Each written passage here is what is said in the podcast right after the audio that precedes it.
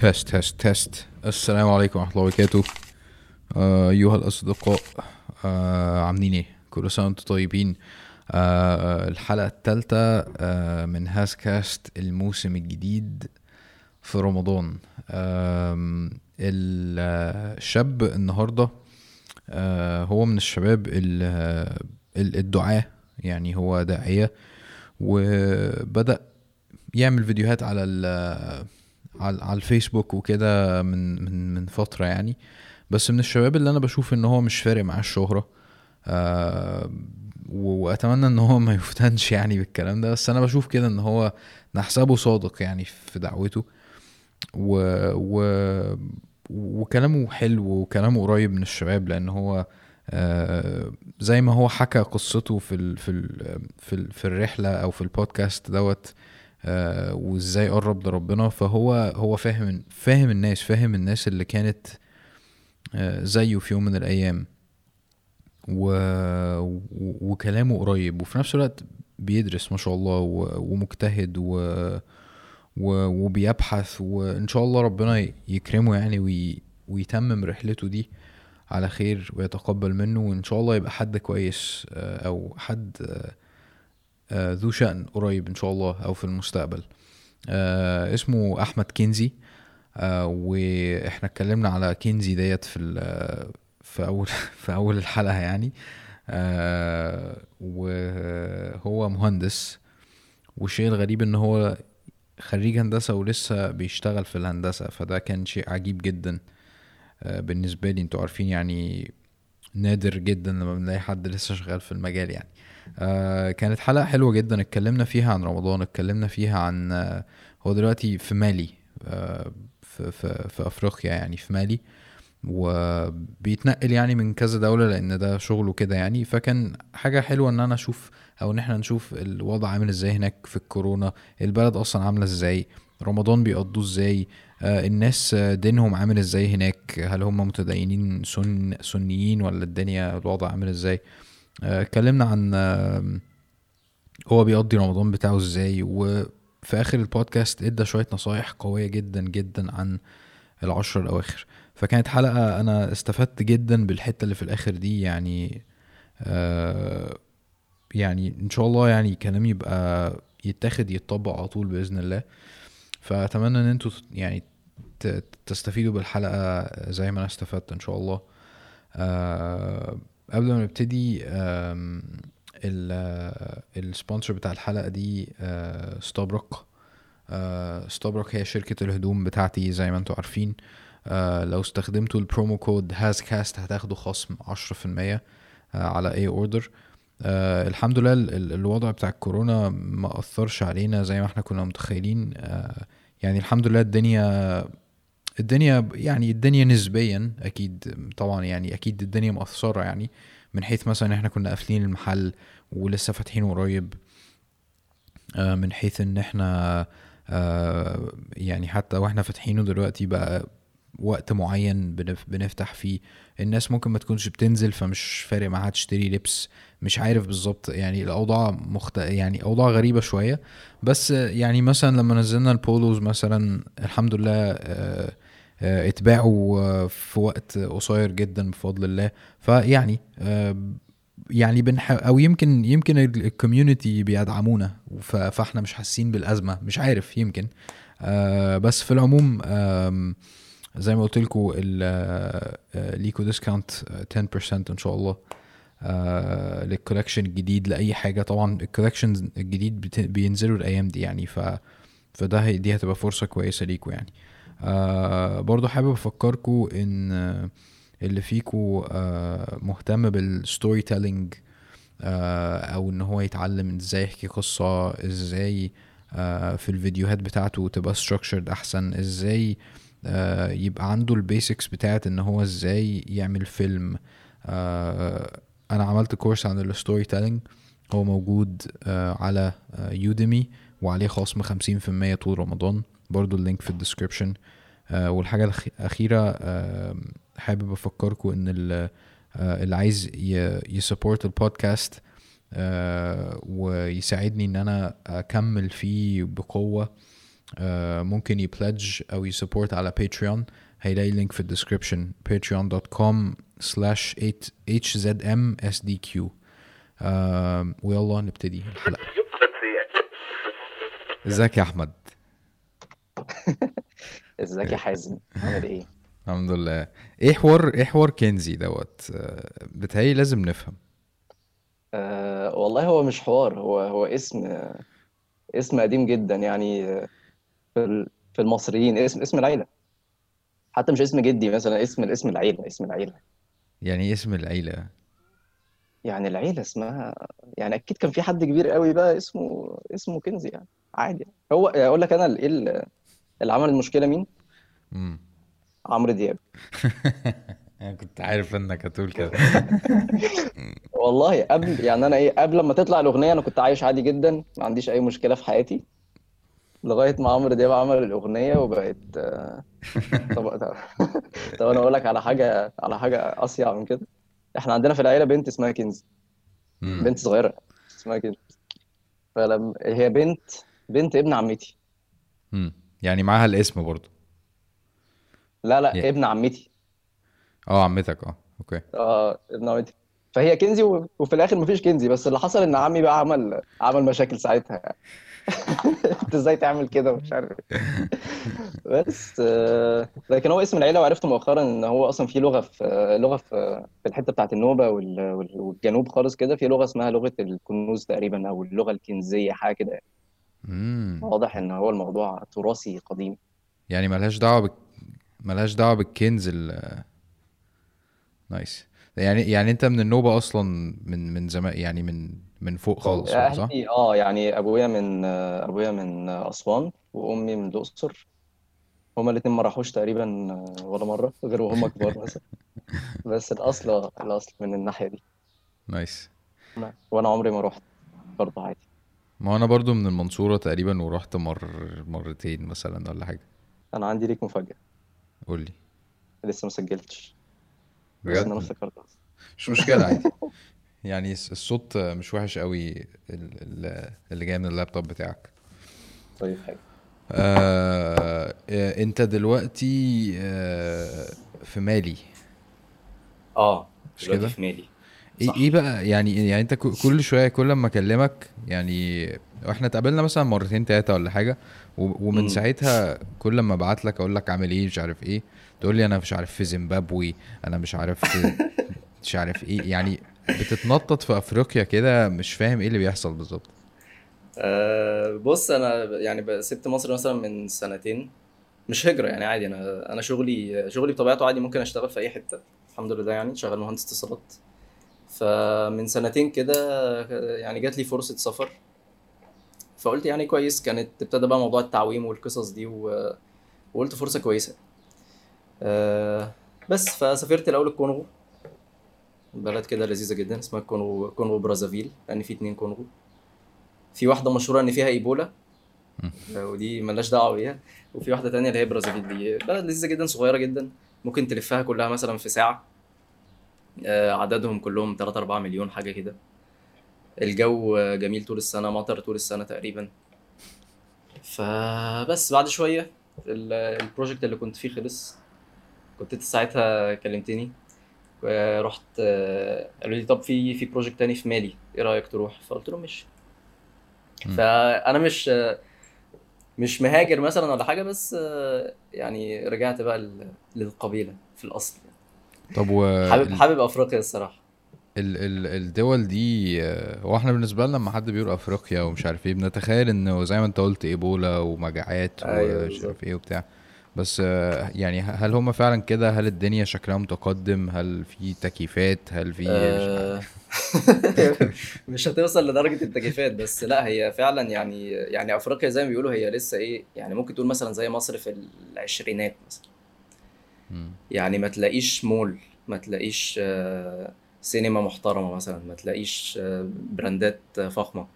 بس ده برضو مش في كل أفريقيا. يعني في بلاد في أفريقيا لأ يعني حاجة أوروبا خالص يعني. لكن في بعض الدول س- يعني خصوصا في حتة الغرب في غرب أفريقيا لأ الدنيا الدنيا صعبة شوية. يعني في مالي الدنيا صعبة شوية شويتين يعني. مفيش حاجة تعملها تقريبا. لو عندك أطفال مفيش مثلا مكان اللي هو إيه ما عندكش options يعني من الآخر. يعني ممكن تلاقي مثلا مطعم. تلاقي آه، بس هو. بس مطعم بس فاهم؟ آه، فعشان كده حتى كنت لسه من فترة كنت بتفرج على في مغني اسمه Akon كده. تلاقيك عارفه. مسلم هو كان كان بيتكلم على حتة على حتة أفريقيا دي بيقول لك إن Africa is is still virgin يعني أنت روح أفريقيا عندك عندك أي مشروع عايز تعمله ارجع بلدك اعمله. كان بيكلم الناس اللي هم ال African Americans أو الناس ال- اللي هم الأفريقيين الأغنياء جدا اللي عايشين في أوروبا وفي أمريكا وكده. بيقول لك ارجع على أفريقيا أفريقيا البلد لسه غنية جدا جدا جدا. والبلاد بقى في أفريقيا فيها من الموارد أنت مش متخيل بقى. يعني مم. كونغو لما سافرت هناك كان كان عندهم جميع المواد الخام تقريبا خصوصا الخشب وبيتسرق و... ومالي هنا. أنت مش متخيل مالي هنا عامل إزاي. مش عارف بقى الكلام ده. آه... يعني مالي عندها تقريبا فوق ال 500 600 منجم ذهب مثلا. يا والبلد فقيرة ده جدا مش جدا عارف ده جدا. كتير ولا قليل بس هو ده كتير جدا. أنا عايز أقول لك إن مثلا بلد زي فرنسا عندها تقريبا تاني أو تالت أكبر احتياطي ذهب في العالم وما عندهاش ولا منجم ذهب. ف تجيب ذهب ده منين؟ آه، المالي ف آه. بس فالبلد مليانة موارد مليانة موارد غنية جدا جدا جدا وال- والناس فقيرة جدا جدا جدا فوق ما تتخيل. بس ناس طيبين. يعني هنا ميزة البلد إن ناس آه، ناس مسلمة ناس طيبين آه، عارف زي الناس بتوع اللي هم إيه الصعايده بتوع مصر كده تحس إن هم ناس طيبين وكرمه كده ف... فلا يعني هنا الميزة إن أنت تسمع تسمع أذان في رمضان تسمع التراويح وتسمع تسمع مثلا قبل الفجر بساعة يقروا قرآن وحاجات كده. آه، السنة اللي فاتت كنت في رمضان آه، لما كنت بنزل آه، تدخل مثلا بعد التراويح تلاقي راجل عجوز قاعد عمال يقرأ مثلا صحيح البخاري وواحد تاني بيسمع له. عارف انت الجو بتاع مساجد مصر ده. إن شاء الله. ف فلا يعني هم بيتكلموا إيه؟ فاهم؟ عندهم كذا لغة هم بيتكلموا فرنش أغلب الناس يعني من اللغات اللي هي ال- ال international يعني لكن اللغة بتاعتهم اسمها بامبرا مم. وبيعرفوا عربي؟ بس لغة لغة local بيعرفوا عربي مش كلهم بس بيحبوا العربي جدا وعندهم إذاعة عربي. ولما يعرفوا إن أنت عربي يتكلم يعني يتكلم معاك يعني يحب إن هو إيه يقول لك شوية شوية. شغل الخواجات ده بس ف محبين للموضوع قوي يعني. طب أنت بتروح أصلا تعمل يعني أنت بتروح تعمل مثلا شبكات و... يعني اتصالات ولا بتعمل إيه بالظبط في البلاد دي؟ آه آه. يعني أنا أنت عارف بقى كل شوية يطلع 2 جي 3 جي 4 جي 5 جي الحاجات دي؟ فاحنا بنروح نعمل القصص دي. أنا شغلي ما بيبقاش في ال... ما بيبقاش مواقع يعني. في في مهندسين بينزلوا الموقع ولابس الخوذة وبتاع. أنا شغلي مش كده. شغلي من المكتب. بعد لما الشبكة بتقوم والبرج ده يتبني والابراج اللي بتشوفها في الشارع دي. بتبدأ بقى تجيلي أنا شوية data كده ابدا أشوف بقى ال- ال quality بتاعت المكالمات quality الإنترنت السرعة بتاعت الحاجات دي. بس فأنا شغلانتي اسمها optimization engineer إن أنت بت- بتحسن الشبكة بعد لما ت... بعد لما الشبكة تقوم nice حاجة كده على قد خالص يعني. جامد جدا. لا هو إحنا محتاجين نحتفل بس باللحظة دي إن إحنا معانا واحد خريج هندسة وفعلا شغال مهندس. آه ده, ده حقيقي بس مش هيطول قوي يعني. والله ناوي ت- ت shift هو ده كان سبب من أسباب السفر أصلا إن أنا ما كنتش ناوي أفضل مكمل كده يعني. مش حتة shift من من هندسة career في هندسة يعني بالعكس أنا حابب حابب المجال جدا لكن حتة ال corporate life عموما يعني. مش ناوي إن أنا أكمل في في الشركات وإن وإن أنت تفضل إيه. خصوصا في المجال عندنا يعني الموضوع ابتدى يصعب الفترة اللي فاتت دي. وغصب عنك بقيت اللي هو إيه يعني هتبقى شغل بس في حياتك يعني. صعب قوي إن أنت تدخل حاجة تانية. ف... فأنت عارف ان يعني ده هيبقى إيه هيبقى صعب بالنسبة لي. آه ف... فدي كانت الخطة إن شاء الله. طيب في عندك أي يعني في عندك أي خطوات آه، أو أو هدف مثلا أو حاجة أنت منشن عليها آه، مجال معين أي حوار ولا لسه؟ لا خالص بقى. بجد والله؟ هي تماما؟ كانت خالص خالص تماما. هي الفكرة في إيه؟ الفكرة إن أنا لما كنت قبل ما أسافر آه، ما آه، يعني ما كنتش عارف ما كانش عارف يبقى عندك حتى الرفاهية إنك تفكر في حاجة زي كده. ليه؟ عندك التزامات وعندك بيت. يعني الحمد لله متجوز بقالي 3 4 سنين. ف- فغصب عنك بيبقى إيه بتبقى عندك التزامات يعني تحكمك في حتة ال risk حتى. أنت مش عارف ت risk. آه، بس. فكان هدف من أهداف السفر السفر إن هو يدي لك حتة ال اسمها إيه ال- الحرية إنك تقدر تجرب حاجة زي كده. بس. في إيه بقى هعمل إيه؟ هروح فين؟ هاجي منين؟ ربك يكرم بقى. لسه مش مفيش حاجة واضحة قوي يعني. يعني أنت كنت عايز تعرض نفسك ل... لل... لل... للوضعية بتاعت إن أنت تتحط في في في حياة مختلفة في ريسك في هعمل إيه لو رحت بلد مش عارف إيه عشان تهيئ نفسك و... و... وأهلك أو مراتك يعني إنه ممكن نعمل حاجة مختلفة صح؟ آه، ممكن ممكن يبقى ده هدف بس الهدف الأساسي هو فلوس بس. انت محتاج فلوس عشان تعرف تعرف إنك تعرف تخرج بره بره ال cycle بتاعت ال... بتاعت إن أنت موظف يعني. ف يعني أنا هقول لك على حاجة. أول أول offer جالي إن أنا أسافر كان في 2015 مثلا.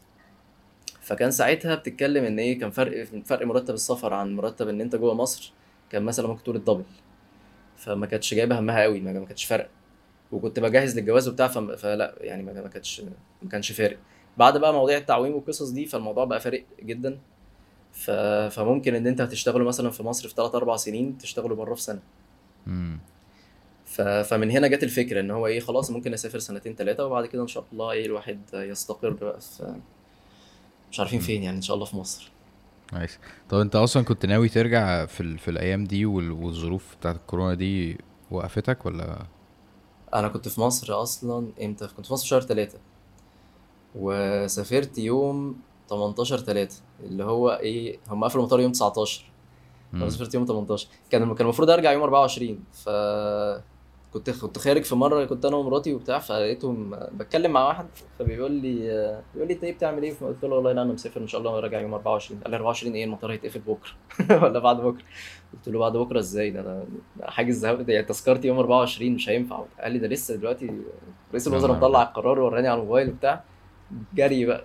قعدت أجري وأكلم شركة طيران وعايز ألغي الحجز ومفيش طيران تعالى لنا بكرة. قعدت دربكة يومين كده ما بنامش. وبس الحمد لله يعني اتدبرت وسافرت قبلها بيوم على طول. مش عارفين بقى هنرجع إمتى. يعني أنت مستني ترجع؟ آه لا يعني لسه هو ال- عادة يعني بنزل مصر كل خمس ست شهور أربع مم. شهور حسب حسب الظروف. فممكن لا يعني ممكن على آخر السنة بقى إن شاء الله. كويس. طيب أنت يعني رسمت لي صورة سريعة كده عن الحياة في مالي. آه. بس بس عايز أعرف يومك عامل إزاي؟ يعني أنت يعني برضو آه أكيد أنت كنت متعود على طريقة حياة معينة في مصر وبتاع وهنا أو أو في المكان اللي أنت فيه دلوقتي الدنيا مختلفة خالص. فارسم لي صورة كده عن الوضع. يومك بيبقى ماشي إزاي؟ بتعملوا إيه؟ آه هو يومي عادي يعني أكني يوم عادي واحد شغال في مصر تصحى الصبح تروح الشغل تشتغل عادي بقى لغاية مثلا الساعة ستة سبعة تمانية تسعة أنت وظروفك بقى. وبعدين آه، بيبقى عندك بقى أي أي أي اكتيفيتي بعد الشغل. الفكرة بقى في. لو أنت مسافر يعني لو حد مسافر خصوصا لو مش معاه أهله بيبقى عندك كذا جزء كده في اليوم بقى. فقرات مقدسة إن أنت بتكلم والدك والدتك بتكلم زوجتك بتكلم آه، آه، لو عندك أطفال ولا حاجة. فهي دي أظن هي دي الحاجة الحاجة الوحيدة اللي ممكن تفرق. غير كده عادي هو بيبقى لو حد عنده أي حاجة هو مهتم بيها بيدرس حاجة بيذاكر حاجة. أنا بالنسبة لي بحاول بقى يبقى عندي مثلا حاجة بحضرها حاجة بحضرها دروس أو حاجات كده. بس لكن بقية اليوم عادي هو هو. مش مم. مش فارق أوي. طب وسائل المواصلات عاملة إزاي في البلد؟ البلد هنا آه، تصدق السؤال ده حلو جدا. هو في في تكاسي عادي جدا. بس التاكسيات هنا عارف العربية ال- المرسيدس القديمة الزلموكة دي؟ امم التاكسيات كلها مرسيدس. زلموك. قديمة جدا. كحيانة جدا. مفيش تكييفات مثلا في في التاكسي. صعب قوي لما تلاقي تاكسي بتكييف. ودي حاجة غريبة. لأن البلد حر جدا فوق ما تتخيل. يعني ممكن درجة الحرارة توصل 50 مثلا. 48 ده عادي. فاغلب السنة فاهمني؟ مش اللي هو مرة كده لأ أغلب السنة ممكن توصل 40 حاجة 40 يا نهار أبيض. ال- ما أظنش إن أنا شفت اتوبيسات لكن في ميكروباصات كتير. في ميكروباصات كتير و- وتكاسي. والبلد نفسها مش زحمة خالص. يعني أنا مثلا ساكن بعيد عن الشغل ممكن خمس دقايق بالعربية. عمري ما عمري ما وقفت في زحمة غير مثلا مرة ولا مرتين. عندهم آه، عندهم ثلاث كباري زي كوبري اكتوبر و15 مايو عندنا كده شبهنا بالظبط. يعني البلد مقسومة كده في نهر في النص والبلد مقسومة حتتين والكباري دي بتتزاحم في وقت خروج الموظفين برضو زينا بالظبط. آه، غير كده لا, يعني البلد لذيذة. المواصلات ممكن تبقى والله يعني ممكن ما تقدرش تقول غالية بس يعني إيه؟ يعني أقل مشوار هتدفعه 30 جنيه دي أقل حاجة. مم. بس برضه ممكن لو لو المشوار طول تدفع 30 جنيه برضه فاهم؟ فهي إيه؟ بتحس إن هي أنت وظروفك بقى. يعني اسكن بعيد عشان ما تضحكش عليك. آه بس. فاغلب أغلب التحركات بتبقى بتاكسي. آه طيب أنا عايز آه عايز أعرف أنت قلت التراويح بتسمع التراويح وبتاع. آه أنت مم. أنت كان قصدك السنة دي ولا كان قصدك يعني مساجد السنة دي بسمع التراويح برضه بس أنا ما بنزلش. يعني ما أعرفش بقى هم يعني مثلا بي بيصلوها بتوع يعني الناس اللي في الجامع بس اللي هم أهل يعني الموظفين اللي في المسجد ولا بيروحوا؟ بس أنا أظن يعني إن هم بيروحوا عادي. أظن أظن كده.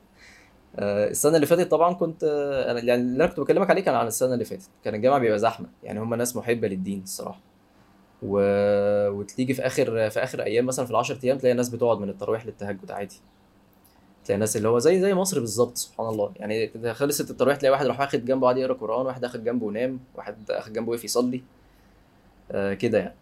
و... والناس اللي بتقرأ قرآن آه متقنين جدا جدا ما شاء الله ال- الناس اللي بتقول خطبة الجمعة تلاقي الجزء العربي لو في مسجد مثلا بيقول خطبة عربي بتلاقي خطبة العربي زي ما الكتاب بيقول يعني نحو وتشكيل وحاجات كده. اللي هو أصلا آه، إحنا ما عندناش ده. ممكن ممكن تفتقدها آه فعلا في في بعض المساجد في مصر. بس هو يمكن يعني يمكن عشان هنا الناس إيه هو أصلا يعني ممكن ما يتعلمش عربي عادي. فهو لما بيروح نفسه وهو بيتعلم عربي فهيتعلمه صح بقى يعني أنت اللي جايب نفسك. عارف زي زي الناس اللي بتسلم كده بتحس إن هو إيه هو عنده نهم. أنت هو جايب نفسه فبتحس إن هو لا أنا اللي عايز أصلا هي مش حاجة مفروضة عليا. عكس عكس لما يبقى حد هي اللغة الأم بتاعته ممكن يبقى عنده زهد فيها شوية. كده كده أنا معايا أساسا. فاللغة العربية نفسها ممكن ما يبقاش فارق معاه قوي. مم. هما سنة جدا ولا عندهم أي حوارات غريبة ولا إيه؟ لا في في عندهم حج هنا. إزاي يا نهار أبيض؟ آه عندهم لا عندهم عندهم صوفيين كتير كتير و... والموضوع منتشر قوي عندهم شيعة برضه الموضوع منتشر. بس ما تحسش بيه على المستوى ال... على مستوى الأفراد ما تحسش. يعني أنا أول ما جيت اتربيت كده في حوار لقيتهم بيصلوا هم إيديهم جنبهم. مش ما بيقفوش زينا كده عارف الوقفة اللي هي آه. اللي إحنا ما عارفينها في مصر. ف الشافعية مش كده ولا؟ ما مش عارف مذهب إيه بس في الآخر يعني اكتشفنا إن هي عادي بس هم يعني إحنا دايما عارفين إن هم الشيعة بيقفوا كده. يعني أنت دايما نترجمها إن دي وقفه صلاة الشيعة بس هي لأ هي عادي ممكن تتوقف أظن يعني. لكن آه، لأ بدأت بقى ساعتها أدور وبتاع فلأ لقيت إن هم يعني ناس كتير قوي صوفيين كتير قوي. وعندهم يعني تركب التاكسي تلاقي صورة آه، واحد من المشايخ كده مشهور برضو هنا. اسمه حاجة تيجاني تقريبا. آه، فظني لأ ظني إن هم فيهم كتير قوي صوفيين قوي يعني. وفي مكان كده بقى اللي هم إيه وقت غالبا حاجة زي الحج كده بتاعهم. بيروحوا في مكان معين كده ويتجمعوا ويعملوا شوية طقوس. آه، فلا يعني سبحان الله. وفي. هتلاقي هتلاقي كله.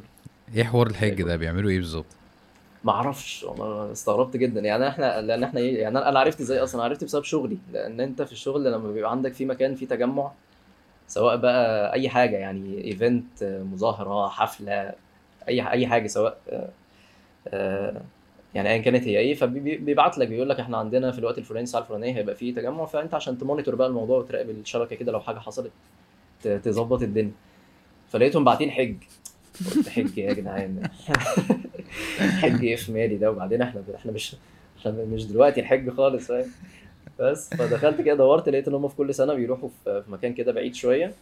هو مش مش حج بس تقدر تقول مثلا إيه يعني event إيماني مثلا. يتجمعوا كده يقعدوا يصلوا وي- ويدعوا وبتاع مم. بس ومعايا واحد في الشغل بقى واحد سنغالي. بحبه جدا بحبه جدا بس هو واضح إن هو مهتم جدا بالمواضيع دي. ف... فبقعد أتكلم معاه كده فبتلاقي لأ يعني الموضوع الموضوع كبير يعني. بس دي سبحان الله يعني دي من الحاجات اللي الواحد بيكتشفها لما بيختلط بثقافات تانية. يعني أنا وأنا في مصر أنت بالنسبة لك بتحس إن هو إيه إن الذنوب ليها style معين والطاعات ليها style معين والفكر ليه بيبقى ليه حدود فاهم؟ فلما تسافر تكتشف لا تكتشف إن آه، الموضوع يعني أوسع من كده بكتير فاهمني؟ يعني زي مثلا أنت تظن إن إيه الشخص اللي بيعمل صغائر الذنوب ده أنا بالنسبة لي يعني الشخص اللي بيعمل صغائر الذنوب ده ده يا لهوي ده كارثة. يعني إزاي إزاي شخص يبقى عايش كده؟ فلما الموضوع بيوسع تلاقي بقى بدع وتلاقي شرك وتلاقي كفر. آه. صغير الذنوب اللي هي بيشتم ومش عارف آه اللي هو اللمم يعني اللي هو ربنا سبحانه وتعالى قال لك إلا اللمم اللي هو ممكن يا ربنا سبحانه وتعالى يعفو عنه إن شاء الله ويغفره. ما يحتاجش إن أنت يعني إيه ما يحتاجش توبة والكلام ده اللي هو تس- تستغفر عادي يروح يعني ربنا إن شاء الله يغفره. فلما لما بتختلط بناس تانية وتلاقي إن الموضوع إزاي كبير قوي كده وإن ربنا سبحانه وتعالى هو إله الكل سبحان الله وكل دول مسلمين. و... وتختلط بناس مثلا يعني هنا عندهم ال... يعني عندهم كبائر كبائر حتى المسلمين عندهم كبائر وظاهرة ومنتشرة في البلد جدا. ف... فبتحس لأ يعني بتحس إن الموضوع يعني إيه ربنا ربنا رحيم إزاي يعني؟ فتبتدي تدرك إن لأ يعني مع كل ال... مع كل الذنوب والمعاصي دي أنت بت... بيبدأ بقى عندك يبقى في scale ال scale بيوضح إن لأ في حاجات هنا وليها قدرها وهي حرام وكل حاجة وتغضب ربنا لكن ليها قدرها وفي حاجات أكبر في حاجات أكبر في حاجات أكبر. فبتديك برضو نظرة إيه يعني أوسع كفكر بقى إن هو إيه. يعني الشعوب المسلمة عايشة إزاي في, في كل البلاد يعني والثقافة وال... وعوام الناس عايشين إزاي وكده. فلا يعني التدين في مصر لغاية يعني لغاية دلوقتي أنا يعني أظن إن هو يعني الحمد لله يعني لسه سبحان الله. لسه بخير فاهمني؟ مع إن الواحد وهو قاعد في مصر يبقى شايف لأ يعني ده الدنيا ضايعة خالص. لا لا لا الدنيا مش ضايعة خالص في مصر. بالعكس يعني. في حتت تانية أضيع بكتير. وفي حتت طبعا أحسن بكتير بس هي بقى في الآخر إيه آه، يعني زي ما بقول لك كده بتبقى شايف بتبقى شايف رؤية أوسع كأنك طلعت طلعت زوم أوت كده. امم سبحان الله. فدي آه، فدي الصراحة من الحاجات اللي, اللي فادتني جدا في السفر. وبعدين كمان اختلاطك بمجتمعات غير مسلمة يعني الكونغو ما كانتش ما كانش فيها مسلمين كانت كانت المسلمين قليلين جدا. فممكن مثلا تلاقي جامع أو اتنين. آه، والباقي آه، مسيحيين ويهود. ف والتعامل مع اليهود بقى يعني ما ما أقولكش يعني. ما أقولكش عامل إزاي. آه بس آه بيبتدي برضو يجي لك يعني إيه بت- بتبدأ تدرك برضو يعني حتة أنت عمرك ما عشتها أنت ما عشتش أقلية في بلد قبل كده. ف... فدي كانت بالنسبة لي برضو تجربة جميلة جدا إنك إنك تنزل ما تلاقيش جامع مثلا في المنطقة اللي أنت فيها فتضطر تركب حاجة أو تمشي آه، ربع ساعة ولا تلت ساعة مشي عشان توصل لأقرب جامع. آه، تيجي مثلا في وقت الأذان أنت سامع بقى إيه طيف أذان من بعيد كده اللي هو إيه يعني طب اذن يا جدعان ولا لأ؟ طب إحنا في رمضان أفطر على الساعة ولا أعمل إيه؟ الحاجات دي. آه بس ف فأنا صراحة يعني استفدت جدا الفترة اللي فاتت دي. في حتة النظرة الشمولية دي لل آه، للشعوب يعني. سبحان الله. الواحد زي ما أنت بتقول فعلا آه، يمكن أنت بتألف النعمة وأنت عايش في مصر بتتخيل إنه زي ما أنت قلت الدنيا بايظة ومش عارف إيه. جدا جدا. بس سبحان الله يعني أما رحت برضو أما رحت تركيا انت برضو من بعيد بتظن ان هم برضو هيبقوا إيه ناس بقى ومساجد ومش عارف وحوارات وبتاع. بس برضو صوفيين جدا. آه. وعندهم القبور والمش عارف إيه وال- والحوارات دي. ف ف فبرضو آه قول. قول قول. آه كمل كمل. ف ف فبرضو آه يعني ال بتستغرب هو إحنا لما كنا بنسمع الحديث بتاع النبي صلى الله عليه وسلم بتاع صلى الله عليه وسلم. انه إن إنه إنه إن الناس هتتفرق آه، مش عارف حاجة و70 شع بتاع ده. فصيلة أو شعبه أو حاجة زي كده. شعبة آه. فبتستغرب اللي هو يعني يعني في فين ال يعني مي يعني عارف؟ صح. ما إحنا كويسين أهو يا جماعة. فين الشعب دي؟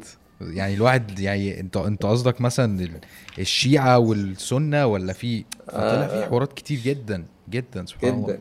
جدا. صح صح والله. ومن خلال ده برضو بتستوعب إنه هو هو طبعا أنت يعني ده بيخليك تخاف على نفسك أكتر اللي هو طب إحنا هم عايشين في وسط الناس دي وتربوا في وسطيهم فهم مش شايفين غير كده فهم بالنسبة لهم مفيش حد حتى جه قال له ده غلط فاهم؟ فإحنا برضو كده ولا ولا عارف يعني بتبتدي فعلا ت- تسأل نفسك تاني عارف؟ بص أنا عندي عندي صراحة يعني إيه قناعة في الموضوع ده. يعني الحتة اللي أنت قلتها مهمة جدا إن أنت مش عايش لوحدك بقى في الدنيا. إن يعني إيه إن رحمة ربنا أو أو حتة بقى إن أنت إيه يعني ربنا هيعامل الناس دي إزاي أو ده في الآخر عامل إزاي دي يعني إيه ابعد عنها خالص يعني ابعد عنها تماما. انت بتؤمن باللي ربنا قال لك عليه في القرآن إن ده مؤمن وده آه، كافر وده مبتدع وهكذا حسب القرآن والسنة. لكن في الآخر حسابه عند ربنا سبحانه وتعالى دي اللي هو الشخص ده بعينه بقى يعني فلان الفلاني ده عند ربنا هيبقى عامل إزاي؟ انت ما تعرفش أصلا ده وصل له ولا ما وصلوش ولا إيه الشبهات اللي اتعرض لها ولا سأل ولا ما سألش بحث ولا يعني في عندك معطيات كتيرة جدا غايبة عليك. فحته حسابه في الجنة ولا في النار دي ابعد عنها تماما لما تيجي تناقش تناقش منهج تقول المنهج ده صح والمنهج ده غلط. دي دي أول نقطة. ال- النقطة الثانية إن إن إن إن أنا إيه الحاجة اللي تخليني أبحث؟ يعني أنا دلوقتي واحد اتولدت مسلم سني أنا عن نفسي ولقيت أبويا وأمي على نفس المنهج مفيش مشكلة قرايبي كلهم نفس المنهج وأصحابي كلهم نفس المنهج. ولما أنا بدأت أدور وأقرأ شوية في في في الدين اللي أنا فيه أو المنهج اللي أنا فيه ما لقيتش حاجة غريبة. يعني بالعكس لقيت الموضوع مقنع جدا ومفيش حاجة يعني من الآخر مفيش حاجة تدعوني إن أنا إيه أشكك في, في الكلام أو إن أنا أروح أبحث عن حاجة تانية. عارف بالظبط زي إيه؟ زي واحد اتولد في بلد البلد مرفهة جدا وبتوفر له كل حاجة و... و... وعنده نظام تعليمي محترم ونظام صحة محترم و... و... وعايش مش ناقصه حاجة. هل الشخص ده مثلا هيفكر إن هو يسيب البلد دي؟ مستحيل أسيبها ليه؟ إلا بقى إيه؟ شوية رفاهية كده اما أروح أدور بقى إيه البلاد التانية دي عايشة إزاي الناس اللي هي الناس الضايعة دي عايشة إزاي فاهم؟ ف... فأنا بقى أظن نفس الفكرة إن أنا كشخص لو أنا منهجي يعني إيه ما خلانيش أتساءل هو الكلام ده صح ولا غلط. فأنا طبيعي مش مش هروح أدور يعني هروح أدور ليه فاهمني. ف... ف... فأنا يمكن الحتة دي هي اللي فارقة معايا جدا إن أنت لو أنا مثلا اتولدت لقيت الناس بتقول إن لأ ده في واحد جه بعد النبي.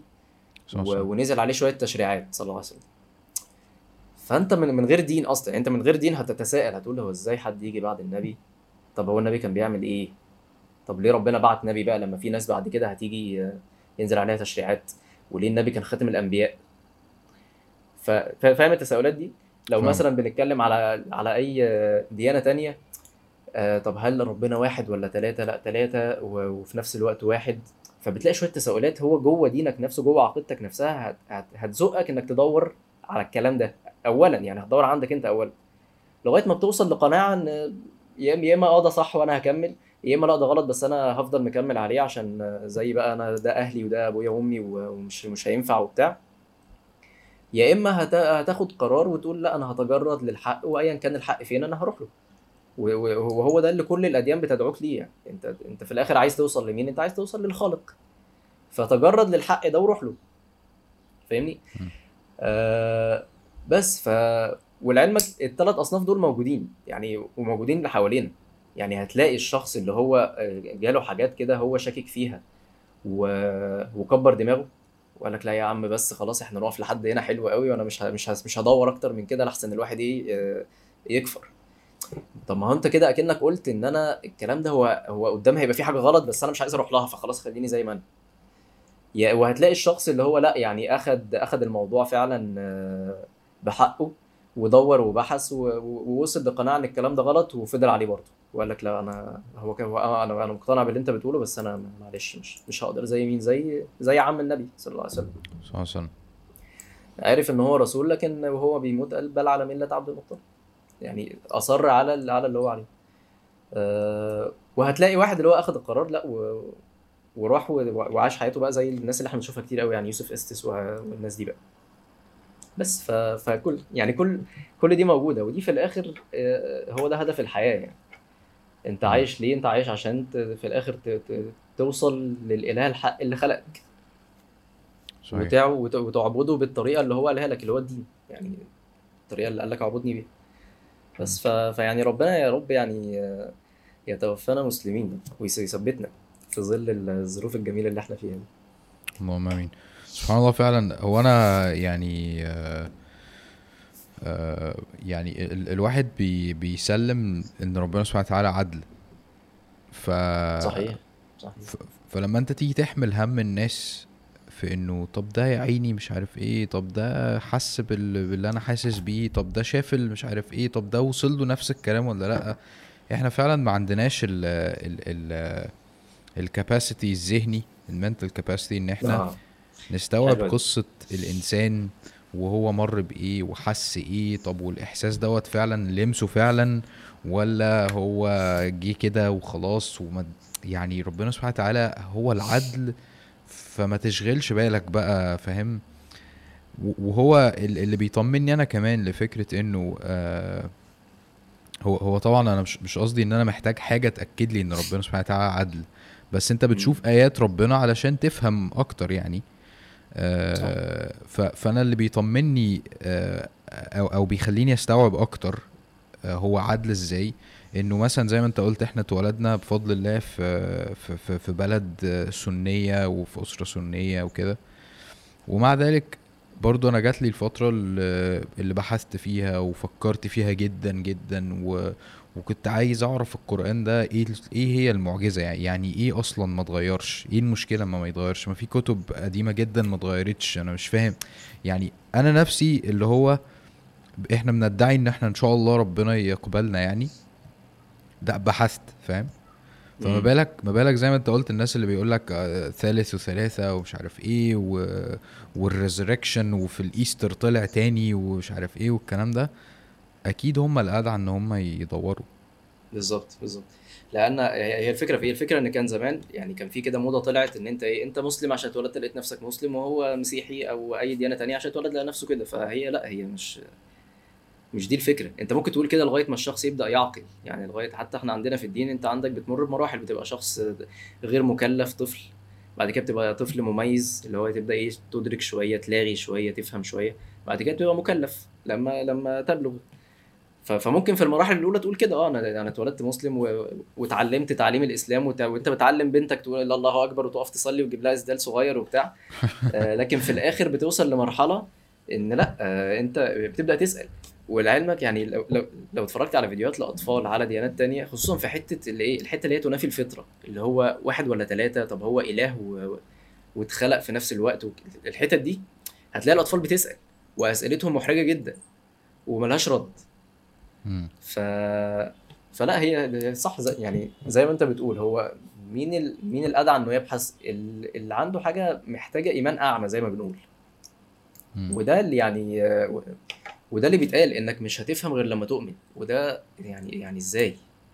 إزاي مش هفهم غير لما أؤمن؟ أنا أصلا لازم أفهم عشان أبقى مؤمن عن اقتناع وإلا هبقى مؤمن عمياني كده وأنا من.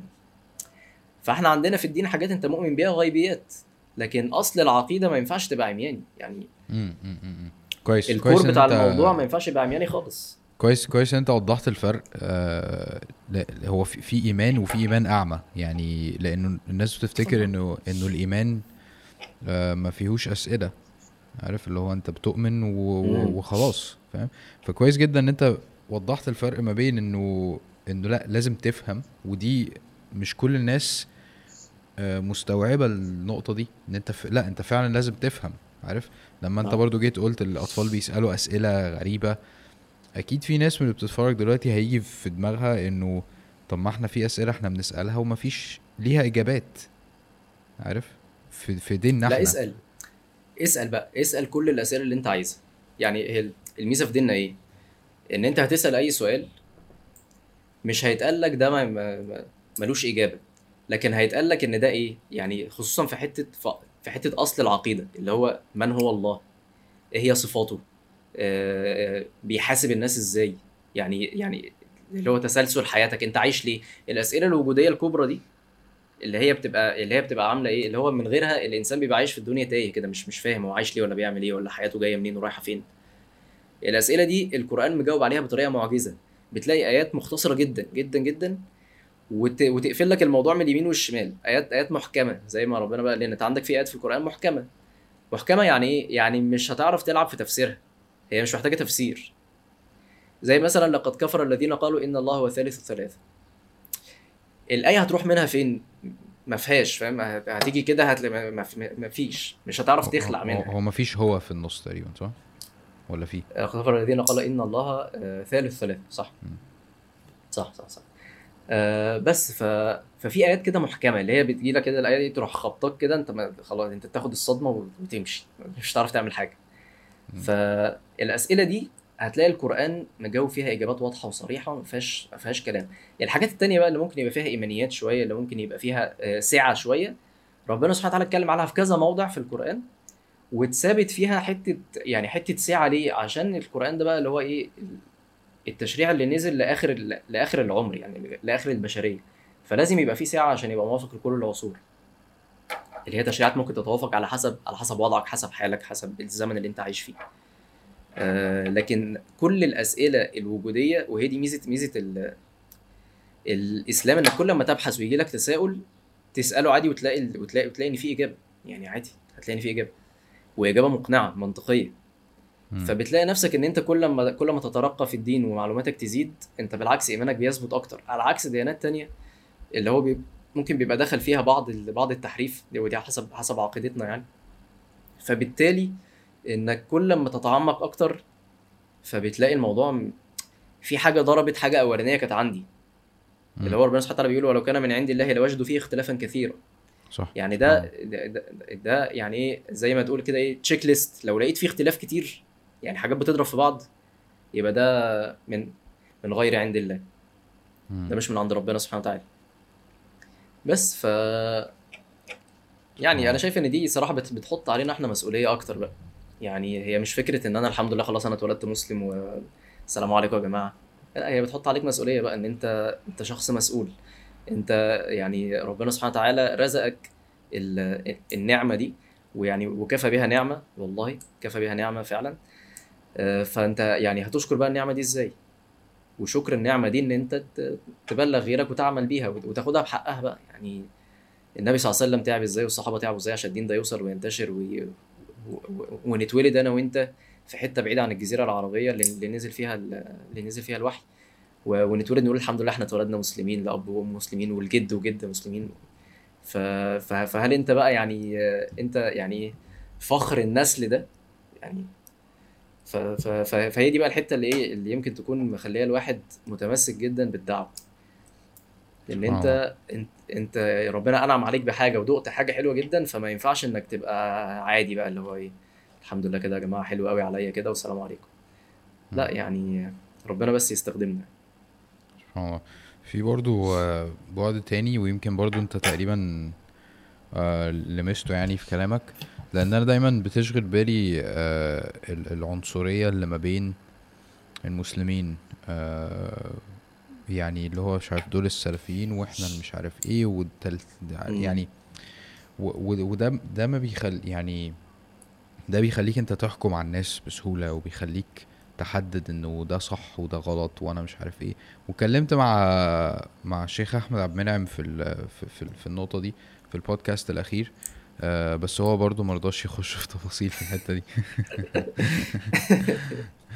آه إيه هي التفاصيل اللي انت اللي انت بتدور عليها؟ بالظبط. هو أصحابه كتير فاهم؟ فهو مش تقريبا مش عايز آه. ي... مش عايز يخبط في حد. بالظبط. ف... ف... ف... فاللي أنا يعني ب... بستوعبه برضو إنه آه، السفر عامة وإنك تشوف ناس مختلفة ومسلمين مختلفين آه، ده بيزيدك تواضع في إن أنت بتحس إنه زي ما اتكلمنا إنه أي حد ممكن يبقى في ضلال. كويس؟ وإن ربنا هو. اللي هدينا كلنا. فاللي هو احمد ربنا على اللي أنت فيه وخلاص. استيعابك للأطياف المختلفة من الناس بي بي بيعلمك آه، ربنا سبحانه وتعالى رحمته واسعة إزاي. وقد إيه أنت حقير. عارف؟ بجد. اللي هو طب ليه كده يا عم الشيخ؟ مش أنت يعني أنا يعني. انت كنت ماشي كويس. بس والله يعني الناس اللي بتحكم اللي هو أكيد إحنا أو أنا ممكن أبقى منهم يعني. اللي هو ربنا سبحانه وتعالى أرحم مننا عارف؟ فانت. فانت إيه؟ عارف؟ واحد صاحبي كان هو سبحان الله هو من ال... هو my best friend يعني. ف... فلما هو ربنا سبحانه وتعالى هداه جه بقى وقال لي يلا بينا ومش عارف إيه وبتاع و... وكان هو إيه؟ تعرف يعني مع- معظمنا يعني آه لما ربنا هدانا يعني في فئة معينة من الناس كده أو خلينا نقول السلفيين يعني. ب... يعني بناخد ذكر أسماء. يعني بناخد كتير قوي منهم يعني. عارف؟ ف... فهو كان كان كان كده جدا عارف؟ وكان عنده قناعات معينة ومش عارف إيه وبتاع. ويعني الوضع ما كانش لذيذ قوي في الوقت ده. وتمر السنين يعني بعد مثلا 15 سنة ولا حاجة هو دلوقتي في أستراليا. مم. آه بيقول لي يعني بيقول لي أنا لما جيت هنا هديت جدا. يعني يعني حاجات كتير قوي وضحت بالنسبة لي وشفت حاجات كتير مش عارف إيه. و... و... وسبحان الله يعني آه ال... الواحد بس إيه عايش في الفقاعة بتاعته وفاكر نفسه إن هو أجمد حاجة سواء يمين أو شمال يعني عارف؟ أصل أنت بالنسبة لك في حاجة انت أنا دلوقتي كنت شخص عايش في الدوامه حلو؟ ودخلت على كوميونتي جديد معرفش فيه أي حاجة. فطبيعي إن أنت ال... أول أول حد هت... يعني هتختلط بيه هيبقى بالنسبة لك هو ده المعيار هو ده الصح. اللي بعد كده ممكن أقيس عليه. فعشان كده بتبقى صعبة جدا إنك لو الناس دي عندها أخطاء أو يعني ايا كان التيار اللي أنت بدأت معاه عنده أخطاء وأنت غصب عنك هتدخل مع تيار لأن أنت يعني أكيد في حد هيدعوك للدين يعني. أنا كنت أنا مسلم وكل حاجة لكن يعني زي زي أغلبنا كنت عايش الدين ده بالنسبة لي يعني رمضان وخلاص على كده. ولو بصلي الجمعة مثلا أو حاجة وخلاص. فلما بتبتدي لا ان إن بتعرف بقى إن في حاجة اسمها دين يا جماعة ده في دين وفي قرآن. انت أنت عارف إن في قرآن؟ في آيات بتتفهم من ال... من القرآن وتعمل بيها وكده؟ حلو النقطة دي. لا.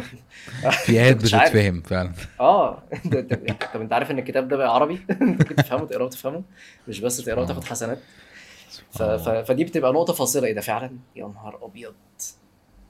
فت... فلما تبدأ تفهم تفهم بقى تفهم القرآن وتفهم الوحي ويبقى يبقى عندك بقى إيه في درس بتحضره وبتسمع عن السيرة وبتس... وبتقرأ شوية في الفقه وبتقرأ في العقيدة وبتقرأ في التفسير.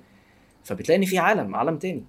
والعالم ده طبيعي دلوقتي إحنا بقالنا 1000 أكتر من 1400 سنة فطبيعي إن في اختلافات. يعني في في مثلا لو قلنا مثلا كل 100 سنة بيجي جيل علماء فأنت عندك في 14 جيل من العلماء.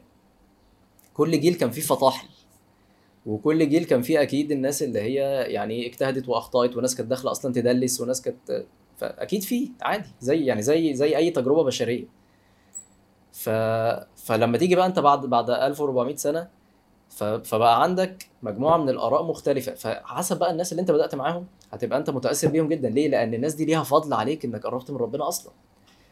فأنت ما عندك البعد بتاع إيه؟ إيه، لا الناس دي أصلها مختلفة في حتة فلانية. أنا أصلا مش فاهم إيه الاختلاف اللي أنتوا بتقولوه ده. يعني أنا فاكر أول أول لما بدأت إيه أحضر دروس وأدخل بقى الجامع وكده وأشوف إن في في ناس بتصلي الصلوات كلها مش الجمعة بس وبتاع فبتلاقي إن آه، يقول لك مثلا إيه لا ده دول ده دول اشاعره ودول وإحنا وإحنا سنة. طب أنا مش فاهم أصلا يعني إيه اشاعره يا جماعة؟ يعني يعني يعني مي- مين مين الاشاعره دول؟ أعمل إيه يعني؟ لما لما تقول لي إن دول اشاعره أنا أعمل إيه؟ فاهم؟ آه لا ده دول صوفية ده دول ماتريدية. أنا مش فاهم. راجل مسلم أهو قدامي. بس ف فأنت في الآخر بالنسبة لك إيه؟ والله الناس دي يا جماعة ناس عارفة ربنا و... وأثرت فيا جدا وأنا بحبهم جدا. فأنت بتبقى متأثر باللحظة اللي هم ان إن الناس دي كانت بوابة الدخول بتاعتك على ربنا سبحانه وتعالى. فطبيعي بعد كده لما لما تلاقي ان ان أو خلينا نقول إيه أنت بتاخد الباكج كاملة على بعضها في الأول. أنت أصلا مش عارف إيه الفروقات. بعد شوية لما بتبدأ بقى زي ما زي ما قلنا بقى لما بتبدأ إن أنت معلوماتك بتزيد وبحثك بيزيد و... وبتلاقي الموضوع بيجي بيجي تدريجي ففي حاجات بتخبطك كده هو طب هو ليه الحكم ده كده ما, ما الآية بتقول كذا فيبتدي حد يفهمك. وهكذا آه لكن برضو خلينا نقول إن مفيش حاجة يعني مفيش حاجة معممة يعني ما تقدرش تقول التيار السلفي عمل كذا أو. أو الإخوان عمل كذا أو التيار الصوفي عمل يعني جوه الناس برضو يعني جوه كل تيار أنت عندك في في اختلافات في كل فرد يعني أنت ممكن تكون مثلا بتقول أنا أول بدايتي كانت مثلا مع مع سلفيين واحد تاني يقول لك أول بدايتي كانت مع تبليغ وتلاقي اتنين مع نفس الناس واحد مثلا كان في في القاهرة والتاني في الجيزة أو واحد في جامع والتاني في جامع تاني يقول لك لا والله أنا ما شفتش اللي أنت بتقوله ده خالص بالعكس فهي في الآخر يعني أنا شايفها هي بتبقى تجربة شخصية جدا مم. لكن ال- ال- المشكلة في إيه؟ يعني أنا ما عنديش مشكلة إن يبقى في سلفيين ويبقى في إخوان ويبقى في تبليغ ويبقى ما عنديش مشكلة من ده خالص لكن عندي مشكلة إن أي حد من دول يقول لك أنا الدين والباقي مش الدين. فاهم فاهم فاهم الفكرة؟ يس بس لأن الدين يسع الجميع. يعني يعني الدين يسع إن أنت يكون عندك اختلافات فقهية. طبعا بعيدا عن عن الحاجات ال- اللي هي ما فيهاش خلاف يعني. أنا بس عايز أوضح أنا. أنا أنا بدايتي ما كانتش سلفية ولا حاجة. بس عايز عايز أوضح. أنا قصدي إن إحنا في مصر عامة آه، يعني ممكن نبقى ميالين أكتر آه،. لده. عارف؟ يعني ال- الحوار ده أنا مختلف معاك جدا. والله؟ لأن يعني انت ممكن تقول كده ليه؟ لأن انت ممكن تكون مثلا ال- النماذج اللي شفتها كانت بدايتها كده أو أو كانت متأثرة بكده في البداية. أنا لا أنا عندي يعني خط تاني جدا في حياتي لا بدايته ما كانتش متأثرة بالسلفيين خالص. خالص. آه وكانت متأثرة بكذا حد غيرهم يعني مش مش مش حاجة واحدة مثلا لا في في في كذا حد هي الفكرة حسب بقى سبحان الله انت انت ورزقك يعني انت صح بتبدأ مع مين صح فهو أنا في الآخر انت في انت في الآخر طول ما الناس اللي انت يعني يعني طول ما الصحبة اللي هي بتعرفك على ربنا دي أو الناس اللي حواليك لأن طبيعي محدش إيه محدش بيعيش لوحده كده. أنت بيبقى في صحبة. فطول ما الصحبة اللي حواليك دي ما بتقولش إحنا الدين إحنا يا جماعة إحنا إحنا إيه إحنا كلنا عايزين نوصل لربنا سبحانه وتعالى. وإحنا يعني إيه على على حد ما ربنا بقى علمنا وفهمنا إحنا إيه مثلا إحنا مهتمين بالدعوة. فخلاص إحنا هنركز يا جماعة في الدعوة والناس اللي اللي, اللي اللي عايزة تتعمق أكتر في العلم لأ في ناس تانية هي تبقى أفضل مننا في العلم. وفي ناس تقول لك إحنا يا جماعة مركزين في العلم الشرعي. عايز مثلا تتعلم دعوة؟ لأ روح للناس الفلانية دي تعلمك إزاي تتكلم الناس في الدعوة وتعلمك إزاي كان النبي صلى الله عليه وسلم رحيم على الناس وبيدعوهم إزاي وايه مداخل النفوس إنك تدخل للناس إزاي وتحاول تقربهم من ربنا إزاي وهكذا. آه بس ف يعني أنا شايف إن الدين يسع الجميع. وأنت أصلا لو أنت يعني حصرت الدين فيك أنت انت ظلمت نفسك قبل ما تظلم أي حد. لأنك مش هتعرف تشيل لوحدك. يعني إيه؟ فهتبقى حم... يعني أنا لو قلت أنا أنا يا جماعة أنا أنا بتاع الدين بس. بقيه الناس دي ما لا الناس دي غلط كلها. طبعا بنتكلم طالما أنت عندك منهج سليم يعني ما رحتش بقى في حتة شرك ولا بدع ولا كده. فطالما أنت يعني طالما الناس دي أنت ما فيش اختلاف جوهري معاهم في الدين طب إيه المانع أما أنت تشيل جزء وهو يشيل جزء؟ ما هو يعني الحمل كبير زي ما بيقولوا. يعني. الأمانة تقيلة فاهمني؟ فلو انت حملت نفسك الحمل ده لوحدك طب يعني انت يعني انت جامد هتعرف تشيل يعني لوحدك؟ خلاص يعني. فهو لا يعني الحمل كبير ويسعى الجميع إن هي تشتغل. فإيه المانع إن إحنا نختلف وفي نفس الوقت نبقى متفقين على المظلة الكبرى اللي هي مظلة الإسلام؟ إحنا كلنا مسلمين. سبحان الله. فعلا النقطة بتاعت آه، أنت تشيل جزء وأنا أشيل جزء دي آه، يعني يمكن في ناس آه، ما ما بتتبسطش لما بتلاقي دعاء كتير. آه، لما بتلاقي مجهودات مختلفة دايسة يعني مش يعني في ناس ما ما بتحسش إن إن إن دي نعمة من ربنا إن إحنا خلاص الحمد لله إن في حد تاني موجود فاهم؟ عشان ما. أقعدش أنا أد- أذاكر كل حاجة لوحدي ومش عارف إيه. في ناس عايزة بالظبط. تبقى هي ال- ال super hero فاهم؟ طب يعني هل أنت هتقدر تبقى super hero؟ والله لو أنت هتقدر يعني جزاك الله خير ما هو ده فرض كفاية على الأمة. لو أنت كفيت الأمة فيه ربنا يكرمك. يا ريت. بس هي صعبة يعني ما- حدش هيقدر يشيل مجهود أمة لوحده هت- هتشيلها إزاي دي؟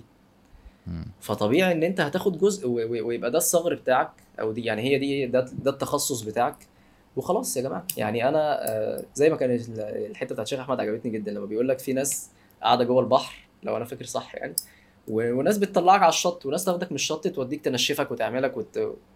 فخلاص أنا أنا أنا متخصص إن أنا منقذ أنا هدخل أجيبه من جوه اللي بيغرق ده واطلعه بس أنا يعني إيه نفسي بيكون اتقطع فهريح شوية. وأدخل أجيب حد تاني مش هقدر. بقى آخده وأسيب بقية الناس تغرق وأروح آه،. بس ف فلا يعني ماشي. أنا شايف إن هي عادي وشايف إن هي مش مش حكر على حد يعني مش حكر على. حد طالما إحنا عقيدتنا الحمد لله سليمة مؤمنين بربنا مؤمنين بالنبي وما عندناش يعني ما عندناش كوارث فما فيش مانع إن إحنا يكون عندنا اختلافات وأنا مختلف معاك وبقول لك أنا مختلف معاك في النقطة دي لكن إحنا الاثنين مسلمين وما بيننا كل حب وتقدير واحترام يعني عادي. نايس. هو اللي أنا عاجبني جدا آه، كتطبيق للكلام اللي إحنا بنقوله ده إن أنتوا بدأتوا آه، حاجة اسمها إسلام 101 آه، حقيقي. أنا أنا مش عارف هي بيج بس ولا أنتوا عايزين تعملوها حاجة أكبر من كده ولا إيه بالظبط. بس يعني على وضعها الحالي هي آه، فيديوهات ومقالات وكلام من ده. آه، بيكلم الناس عن الدين و... وأنتم مجمعين شباب كتير. يعني انت واحمد عامر وشريف وأنا طبعا مش معاكم عشان أنا مش داعي حقيقي يعني. آه، بس آه، دعاية فيك. لا هي هي الفكرة في إيه؟ في في إسلام 101 زي زي ما تدخل أي جامعة بيبقى فيه دايما أول سنة دي بيبقى فيه كورسات اللي هي التعريفية. فتلاقي مثلا math 101 تلاقي physics 101 ويعني ده دايما إيه؟ في. حتة ال الإيه؟ عارفه أنا ال physics 101 آه عارفه. شلته أكيد. شلته سبع مرات مثلا. ما كنتش ما كنتش بتاع تعليم أنت ولا؟ خالص خالص خالص لا والله. أنا والله. عكسك تماما. ما أنا عارف ما أنت اتصالات يعني ما باينه قوي يعني. لا بس أنا اتصالات جامعة خاصة. مش ما كنتش جامعة القاهرة مثلا عين شمس بس. بس ما هو في أنا كنت القاهرة كريدت آه أهلا وسهلا. أهلا بس أنا كنت في ثانوية عامة كنت جايب مثلا 100 وشوية.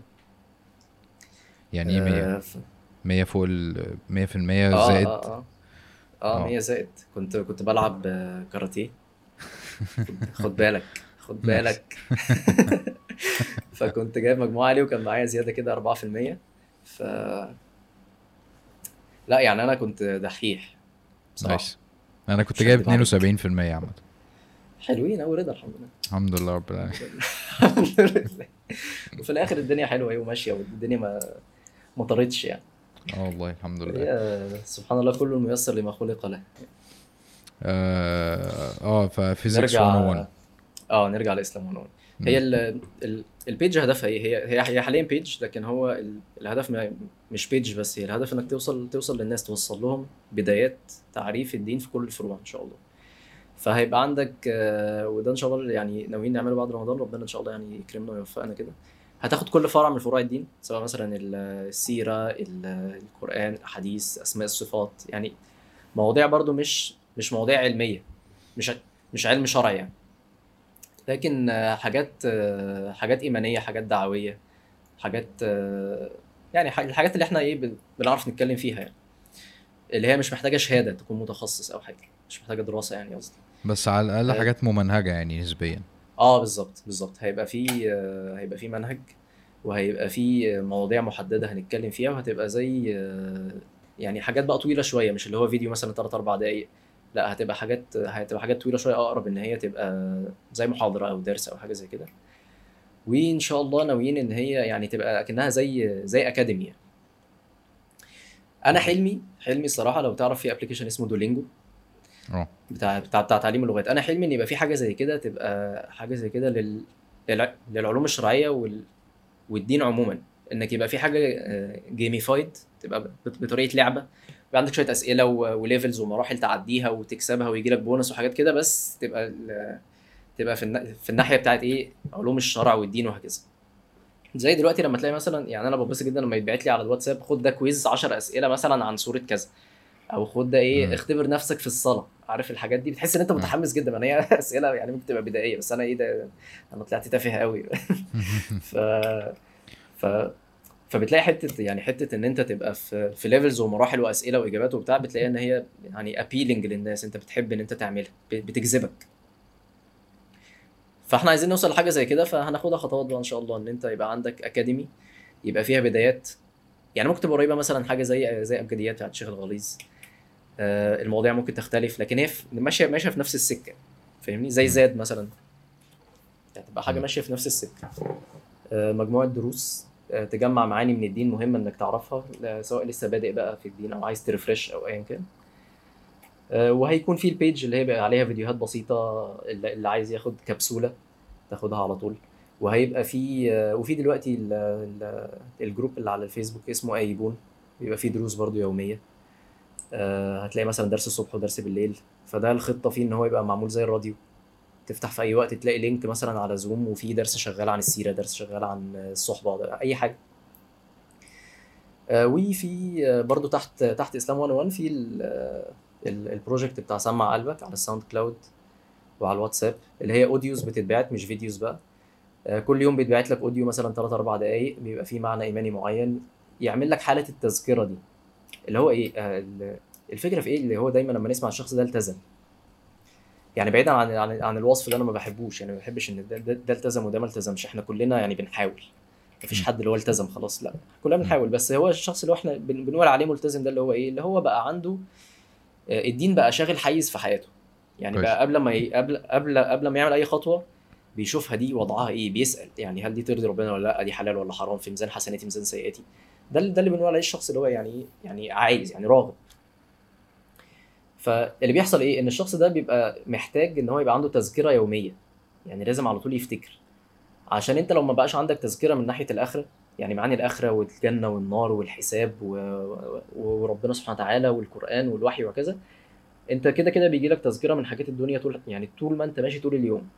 إعلانات البيل بوردز احتياجاتك أصلا اليومية من أكل وشرب ولبس والحاجات دي فهتتسحل وشغلك. هيسحلك. كل ومسؤولياتك في البيت هتسحلك.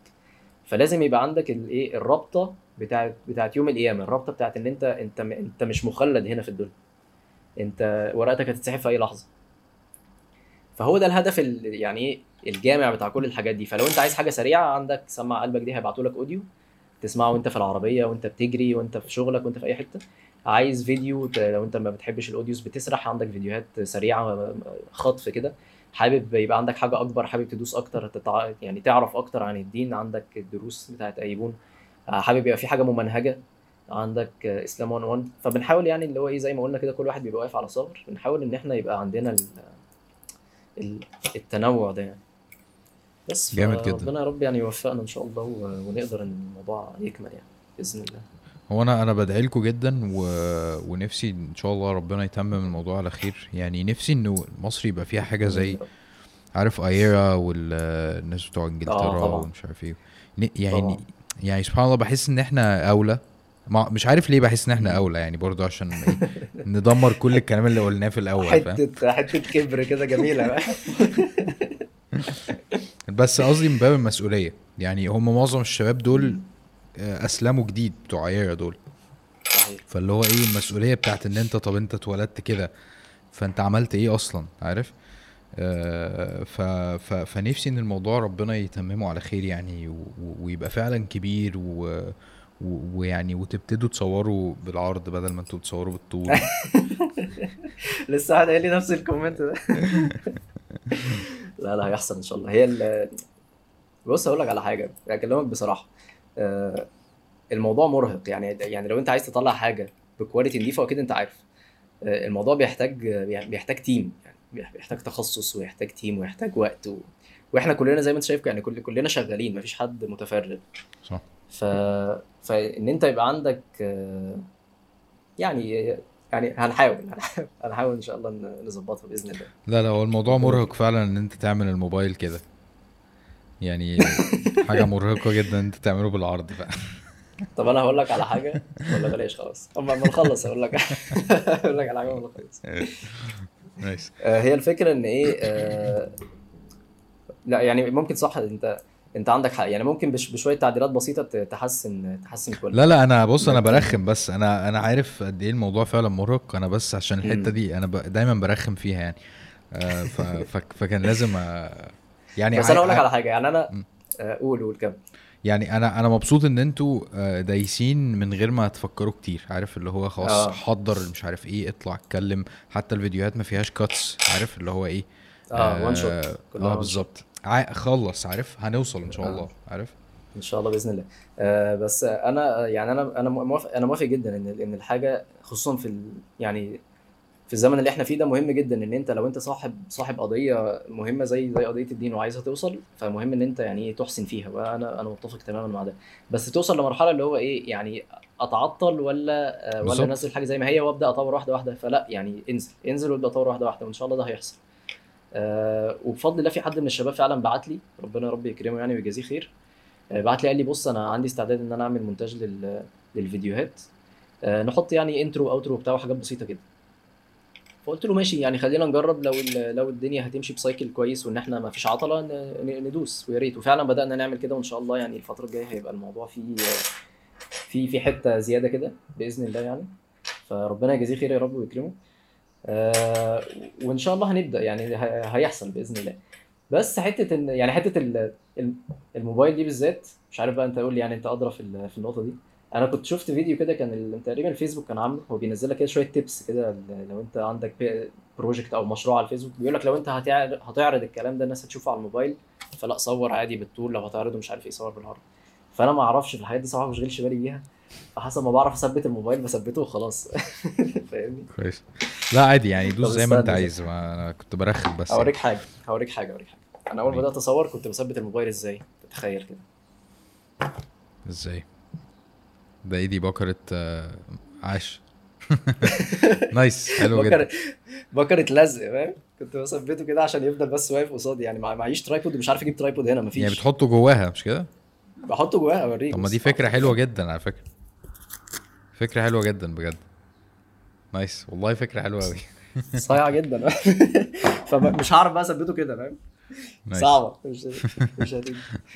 بس ف يعني لا إن شاء الله إن شاء الله الدنيا تظبط بإذن الله. ربنا يتقبل. آه وبعدين يا أستاذ حازم إحنا يعني إحنا بنبص على الجوهر ما يهمناش المظهر ده خالص في اي حاجة. الحمد لله صح صح صح. طبعا ده أي كلام. أمي كانت دايما تقول لي آه، يا ع- بتاع ده على المواقف دي بتقول لي ده قصر ديل عارف؟ لما أنت تحس اللي هو إيه إحنا مش فارق معانا اللي مش عارف إيه. ف ف أيوه بالظبط. فأنا أنا وأنا في المدرسة كنت كان في عيال كتير بترخم عليا اللي هو عشان بتكلم بطريقة معينة وأجنبي دايما ومش عارف إيه وبتاع. فأمي. تقول لهم تقول لي قول لهم ده قصر ديل فاهم؟ هي عايزة تخرجني من ال... من إن أنا يتنمر عليا. فأنا رايح أيوة، بقى أيوة. إيه بقول لهم ده قصر ديل فاهم؟ اللي هو ده أسر طب- ديل يا باشا. طب, طب وأنت ليه أصلا عايز يبقى عندك ديل؟ عارف؟ أوف. اللي هو شكرا شكرا يا حاجة. دي الحاجة رشقتك أوي. لبستك خالص. آه انت عندك وقت ولا انت عايز تطير ولا إيه؟ آه لا عندي وقت. عندي وقت ممكن آه، نص ساعة ساعة كمان إن شاء الله. طيب حلو قوي آه انت انت دلوقتي آه إن شاء الله داعية. كويس. آه آه ممكن نقول ده الشغف بتاعك. ولا ولا شغف. أنا أصلا معترض على على على التسمية. ما هو ما هو لو في شخص داعية يبقى في شخص مش داعية وأنا شايف ده ده مش ده مش صح. يعني حتة الدعوة دي هي الفكرة في إحنا إحنا عندنا قالب اسمه الداعية اللي هو إيه اللي هو بي- بيطلع في برامج ولابس حلو وشيك وبتاع. لا هو هو هو مفيش حاجة اسمها داعية. هو في إن أنت النبي صلى الله عليه وسلم في آخر سورة يوسف ربنا سبحانه وتعالى بيقول له إيه؟ قل هذه سبيلي أدعو على أدعو إلى الله. على بصيرة أنا ومن اتبعني. فأنت بتتبع النبي صلى الله عليه وسلم ولا لأ؟ أكيد بتتبع النبي صلى الله عليه وسلم. فالنبي صلى الله عليه وسلم قال لك كل هذه سبيلي. يعني قول لهم بقى يا محمد إن هي دي طريقي. أنت بتتبع طريق النبي صلى الله عليه وسلم هي دي بقى طريقي. طريقي بعمل إيه؟ أدعو إلى الله. فما فيش حاجة اسمها داعية. يعني يعني أنت أنت طالما أنت مسلم فأنت غصب عنك أنت بتدعو للدين. سواء بتدعو للدين ده بكلامك إن أنت يعني ربنا فتح عليك بشوية معلومات زيادة أو حاجة فأنت بت- بتكلم الناس عن ربنا سبحانه وتعالى. أو بتدعو للدين ده بأخلاقك وبأفعالك وب... وبمعاملاتك مع الناس وده أقوى من الكلام. يعني أنا والدي ربنا يحفظه ويبارك فيه كان من زمان جدا عنده حاجز نفسي مع ال... مع الشيوخ بسبب واحد نصب عليه زمان. فكل ما يشوف حد بدين فهو بالنسبة له آه ده حد بدقن فده بالنسبة له ده بدقن زي الراجل اللي بدقن اللي نصب عليا فالناس اللي بتقول نصابين. فاهمني؟ فأنت ممكن بسبب يعني معاملة مع شخص وأنت ظاهر عليك سمت سمت الدين أنت راجل متدين ودي حاجة ما, ما تعبكش يعني عادي. انت بالعكس المفروض انك تظهر السمت سمت التدين ده تبقى شكلك زي, زي الناس المتدينة. فمعاملاتك بتفضحك. ف... فانت داعية غصب عنك. حتى لو حتى لو انت مش ظاهر عليك انت مسلم. وانت المسلم ده خلاص يعني انت هتتعامل مع ناس. ودي يمكن من الحاجة نرجع بقى الموضوع أول الحاجة اللي اتكلمنا فيها لما بتسافر بتبقى العين عليك في كده غصب عنك.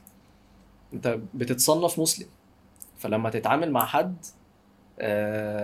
بتتاخد عليك. زي ما يقول لك مثلا إيه المصريين في الغربة. فتيجي مثلا يقول لك لا ده المصريين في الغربة مش عارف عاملين إزاي. طب أنا يا عم مش كده.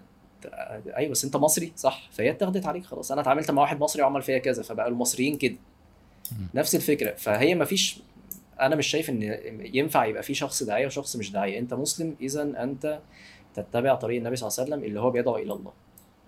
والنبي صلى الله عليه وسلم يعني قال لك بلغوا عني ولو آية. فأنت أكيد تعرف آية. فتقدر إنك تعمله وثواب كبير جدا وفضل كبير جدا. الواحد يسعى يعني يا رب بس يعني إيه الواحد ياخده بحقه. ف... فليه؟ يعني ليه أنت كمان ما تبقاش داعية؟ ليه ليه, ما... ليه يعني ليه؟ حتى أقول لك على حاجة يعني مش لازم تبقى تبقى large scale ولا تبقى أصلا بتبعت على ال social media ولا تبقى بتعمل حاجة. إيه، أنت بينك وبين أهلك مع زوجتك ومع أولادك ومع والدتك ووالدك وإخواتك. ما هم دول مسؤولين منك. يعني النبي صلى الله عليه وسلم يقول كلكم راع وكلكم مسؤول عن رعيته. فانت عندك رعيه مباشرة اللي هم انت هتسأل عنهم يوم القيامة. يعني انت بعد ما تخلص حسابك هتبقى لسه مربوط لانك يعني بتتحاسب عن الناس اللي انت مسؤول عنها قصرت قصرت معاهم ولا لأ؟ آه يعني راعيتهم ولا لأ؟ آه أكلتهم حلال ولا لأ؟ في حاجات هتسأل عنها. كويس. ف... فأنا لأ مش شايف إن أنا داعية. أنا شايف إن أنا شخص مسلم عادي. كويس. آه ال آه في آية بتقول فلتكن منكم آه، أنا أنا بس يعني فكرني بيها أمة يدعون إلى الخير بالظبط كده ف ف. فده ده, ده من باب إن هو ده في في حاجة فرض كفاية صح؟ بالظبط بالظبط صح ف. فلازم اللي هو من غيره آه. الأمة كلها تأسى كويس ف... فانا أنا. قصدي من باب كده إنه آه، في ناس بتبقى. بتذاكر وبت زي الشيخ أحمد مثلا زي الناس مم. دي ف... فدول كده قصدي في ال... ف... فهل أنت آه. هدفك إنك تبقى كده آه آه يعني هدفي إن أنا آه يعني خلينا نقول إيه أنت أو أول لما بتبدأ آه يعني يعني تقرأ شوية في الدين فبتحس إن أنا إيه طب أنا عايز بقى أخدم الدين ده يعني أعمل إيه؟ يعني قول لي بقى أعمل إيه عشان أنا إيه يعني أنا حابب الموضوع وحابب إن أنا إيه أتطور فيه وحابب حابب يبقى ليا هدف يعني أو يبقى ليا يعني شغلانة فاهمني. كويس. آه، فهي بقى سبحان الله على حسب ما ربنا سبحانه وتعالى بيوصل لكل واحد. فزي ما أنت قلت يعني شيخ أحمد مركز جدا في حتة القرآن وال- والتفسير والتدبر وهكذا هتلاقي واحد تاني مهتم جدا بالعلم إن هو يشرح يشرح الكتب مثلا بتاعه السلف آه، يشرح كتب الفقه يشرح كتب العقيدة يشرح ودي حاجة مهمة جدا. هتلاقي ناس اللي هو أنا بحاول أعمله إن أنت تقرب الناس لربنا سبحانه وتعالى بمعاني إيمانية بسيطة. اللي هي اللي هي كانت السبب إن أنا قربت أصلا آه، وبدأت إن أنا أغير حياتي. فهمني بقى الحوار. ده. يعني فهمني آه أنت قربت إزاي؟ آه. آه، بص آه أنا كنت آه زي ما بقول لك يعني أنا كنت من صغري كنت شاطر الحمد لله آه في في دراستي يعني دايما في فصل الأوائل وحاجات كده. وما كنتش ما إحنا عشان كده إحنا مش. صحاب قوي على فكرة. لا ما أنا هكمل. لا لا. بيتهيألك بيتهيألك على فكرة. لأن أنا ما كنتش الشخص الدحيح يعني ما كنتش نيرد خالص. فاهمني؟ ما كنتش الشخص اللي هو ممكن مثلا آه، اللي هو قافش بقى وما بيهزرش وما بيعرفش يضحك ولا يهزر ولا ليه صحاب ولا لا خالص خالص خالص خالص يعني فوق بعيد خالص يعني كنت كنت مصاحب آه، اصيع ناس في الدفعة. وكان ليا علاقات بكل الناس كنت ممكن أبقى أشهر واحد في الدفعة مثلا عادي وكنت شاطر. وأخرج وأسافر. وأروح وأعمل و... وكنت بلعب وكنت بلعب رياضة وكنت شاطر وكنت بسافر آخد بطولات بره وكده نايس. ف فكنت النموذج بتاع الشخص اللي إيه اللي هو آه، بني آدم كويس يعني الحمد لله. اللي هو إيه إن شاء الله. بمفهوم بعيد تماما عن المفهوم الشرعي. فاهمك. طبعا وأنت صغير ما كنتش مكلف فخلاص عادي عيش عيش حياتك. بعد كده لما بقيت مكلف فأنا برضو فضلت زي ما أنا اللي هو إيه يعني أنا بصلي الحمد لله. بس مفيش أي حاجة تاني بقى خالص. يعني مفيش حاجة اسمها حرام. يعني أنا بصلي. بس بس عادي ممكن أعمل أي حاجة. طالما أنا بصلي فأنت لو عايز أي حاجة في الدين أنت تجيلي. أنا ممكن أعرفك أي حاجة في الدين. بس تيجي بقى تشوف بقى حياة الشخص ده يعني يعني ممكن مثلا عنده علاقات مع بنات عادي ما فيش مشكلة. يسافر مثلا يروح حفلات و... و... وكلابات ومش عادي مفيش مشكلة. بس بصلي. يعني سبحان الله أنا بقى يعني أنا دلوقتي لما بقعد أفكر في الموضوع مش عارف مش عارف ليه. يعني ما كنتش بفوت فرض الحمد لله. ترب... عشان التربية. آه ده حقيقي صح صح. آه، كانت والدتي آه، ربنا يبارك لها. ويمكن أنا كنت شاطر برضو في الدراسة عشان عشان حتة التربية دي. يعني أنا والدتي كانت آه، كانت مخلية لي مثلا دروس ثانوية عامة في البيت مفيش نزول. التلفزيون وشه في الحيطة. فاهم؟ سنتين الثانوية عامة دول التلفزيون وشه في الحيطة ما بيتفتحش. طبعا النت كان يعني إيه لسه يعني آه، فما كانش ما كانش مؤثر قوي يعني. بس فكانت هي دي الشواغل. يعني انت آخرك هتعمل إيه؟ يعني هتتفرج على ام بي سي 2 و... و... و... وت- وتنزل تتفسح تخرج مع أصحابك وبتاع. فخلاص مفيش مفيش خروجات. خروج يوم واحد في الأسبوع يوم الخميس. آه، والتلفزيون وشه في الحيطة وخلاص. فأنت هتقعد تذاكر هتعمل إيه يعني. ف- والصلاة نفس الكلام. كانت والدتي فعلا ربنا يكرمها كانت كانت بتركز في موضوع الصلاة. بس لكن أي حاجة تاني بقى ما عنديش أي معلومات خالص في الدين خالص خالص خالص. لغاية لما خلصت بقى ثانوية عامة ودخلت هندسة وخلصت هندسة واشتغلت. وفي اول في اول في أول شغلانة اشتغلتها كان معايا مجموعة شباب كده. منهم واحد وإحنا قاعدين كان بقى ملتحي. واللي هو دفعتي يعني إحنا لسه متخرجين مع بعض. آه، بس هو كان في كان في جامعة تانية. اتعرفت عليه في الشغل. فاحنا قاعدين شغالين مع بعض فلاقيه وهو قاعد كده يروح إيه يروح مدندن. بآية كده. فأنا مش فاهم أصلا إيه اللي هو بيقوله. فأنا بقى إيه ف... فاحنا قاعدين فبقول له إيه ده؟ انت أنت بتقول إيه يا ابني اللي أنت بتقوله ده؟ فبيقول لي إيه ما قلتش حاجة. فهو أصلا مش مش واخد باله هو بيقول إيه. فبقول له يا ابني أنت لسه قايل حاجة انت- أنا سمعتك بتقول حاجة. قال لي مش عارف ما خدتش بالي. لو قلتها تاني بقى فكرني. فواحنا قاعدين شغالين فراح برضو إيه راح راح مدندن تاني بحاجة كده. فقلت له أيوه إيه دي بقى؟ قال لي آه دي آية جت على بالي. فقلت له يعني إيه آية تيجي على بالك؟ ليه آية تيجي على بالك؟ إزاي يعني؟ فقال لي فقال لي عادي مش أنت ممكن تبقى قاعد كده تلاقي في أغنية جت على بالك؟ فرحت قايلها. فبقول له آه عادي طبيعي. قال لي أنا نفس الكلام. أنا برضو. بسمع قرآن كتير زي ما أنت بتسمع أغاني كتير فبتيجي على بالي آية فبقولها. فدي كانت بالنسبة لي صدمة. wow. اللي هو آه يعني أنا أنا بصلي يا ابني. اللي هو أنت أنت فين؟ أنا في آخر level الدين. أنا أنا بصلي. الحمد لله ما بفوتش فرض وأصحابي كلهم ما بيصلوش وكلهم نفسهم يبقى زيي. يعني أنا طول عمري أصحابي عايزين يبقى زيي. اللي هو إحنا إحنا نفسنا نبقى زيك بنصلي. يعني الناس اللي حواليك كنت- محسسينك إن أنت برنس يعني. آه محسسني إن أنا شيخ الإسلام. فأنا عشان كده برضو الحتة اللي بقول لك عليها إن أنا ما فيش حاجة دعتني إن أنا أروح أدور على على الدين. يعني أنا مم. أنا أصلا كويس يا جماعة. أنا أصلا على القمه ده أنا أصحابي كلهم نفسهم يبقوا زي الفشلة ومش عارفين فاهم. بس ف فهو ده كان style حياتي قبل قبل قبل ما أبدأ يعني إن أنا إيه أقرأ شوية في الدين. إن أنا شاطر جدا في دراستي وشاطر جدا في ال- في الرياضة اللي أنا بعملها ومشهور يعني على على مستوى الجمهورية مشهور لما ادخل بطولة مثلا معروف إن أنا داخل بطوله وبتاع. وفي ال... وفي المدرسة مشهور ومعروف من الناس ده اللي- كاراتيه صح؟ آه. okay. آه، bl- black belt وكده ولا؟ آه. ماشي. لا يعني كنت يعني الحمد لله إن أنا أدخل بطولة الجمهوريه أجيب مركز على الجمهورية أطلع بطولة عالم أجيب مركز في بطولة عالم ودي مثلا. آه، آه، لكن ما وصلتش بقى لمرحلة المنتخب وكده كنت سبت سبت الكاراتيه خلاص طب سؤال جانبي. على موضوع الكاراتيه ده هل هي ر- رياضة آه. مؤثرة ج- هل هل هي ر- رياضة قتالية مؤثرة في خناقة شارع مثلا؟ آه، خناقة شارع ممكن ما تبقاش مؤثرة لأن هي ال... هقول لك أنت الكاراتيه بيبقى فيه حاجتين في كاتا اللي هو است- استعراض وفي استعراض. كوميتيه اللي هو اتنين بيقفوا قصاد بعض فحتى الكوميتيه اللي هم بيبقى قتال واتنين بيقفوا قصاد بعض هي الكاراتيه بيحتم عليك إن أنت ما تضربش ضرب ضرب قوي أنت يا دوبك بتلمس بس. عايز فدي أنت عادي ممكن. تتحكم آه ممكن تتحكم فيها في خناقة شارع وتضرب عادي قوي لكن الكاراتيه بيحتم عليك إن يبقى في مسافة بينك وبين الخصم بتاعك. يعني هي مش لعبة التحامية زي الجودو مثلا وكده. فهي لا هي مش مش هتنفعك في خناقة شارع لكن هتنفعك في حتة ال اسمها إيه؟ آه، رد الفعل. إن هي بتخلي عندك رد فعل سريع. كويس. بس. لكن آه، لا خناقة شارع لا ممكن تتعلم حاجات تانية كتير. حلو جدا. نايس. أو ما تتخانقش في الشارع. لا ما هو بالظبط. بس. آه بس فكانت دي حياتي إيه قبل قبل قبل مثلا قبل ما قبل ما أبدأ شغل. اللي كويس. هو أنا إيه آه حياتي حياتي العملية شغالة كويس جدا وبصلي الحمد لله والدنيا تمام. بدأت شغل حصل لي بقى إيه ال- اللي هي إيه النقلة دي. فلقيت صاحبي ده راح قال لي آه، طب إحنا عندنا يعني في درس بنروح نحضره يوم الخميس تعالى. قلت له ماشي أجي عادي. فرحت ودي برضو كانت بقى إيه الصدمة التانية بالنسبة لي إن آه، طب ما هم يا جماعة الناس اللي هم بيسمعوا دروس دول ما هم شبهنا أهو. يعني ده ده واحد معايا في الشغل. فرحت يعني أنا إيه يعني خلاص أنا واثق فيك يعني. أنت مش مش هتاخدني بقى تخطفني وألاقي ناس جلاليب ودقون جوه وبتاع. ف فدخلت الدرس وده كان نقطة تحول في حياتي يعني. الدرس دخلت لقيت اللي بي- اللي بيشرح الدرس دكتور سنان. كريم؟ حبيبي جدا.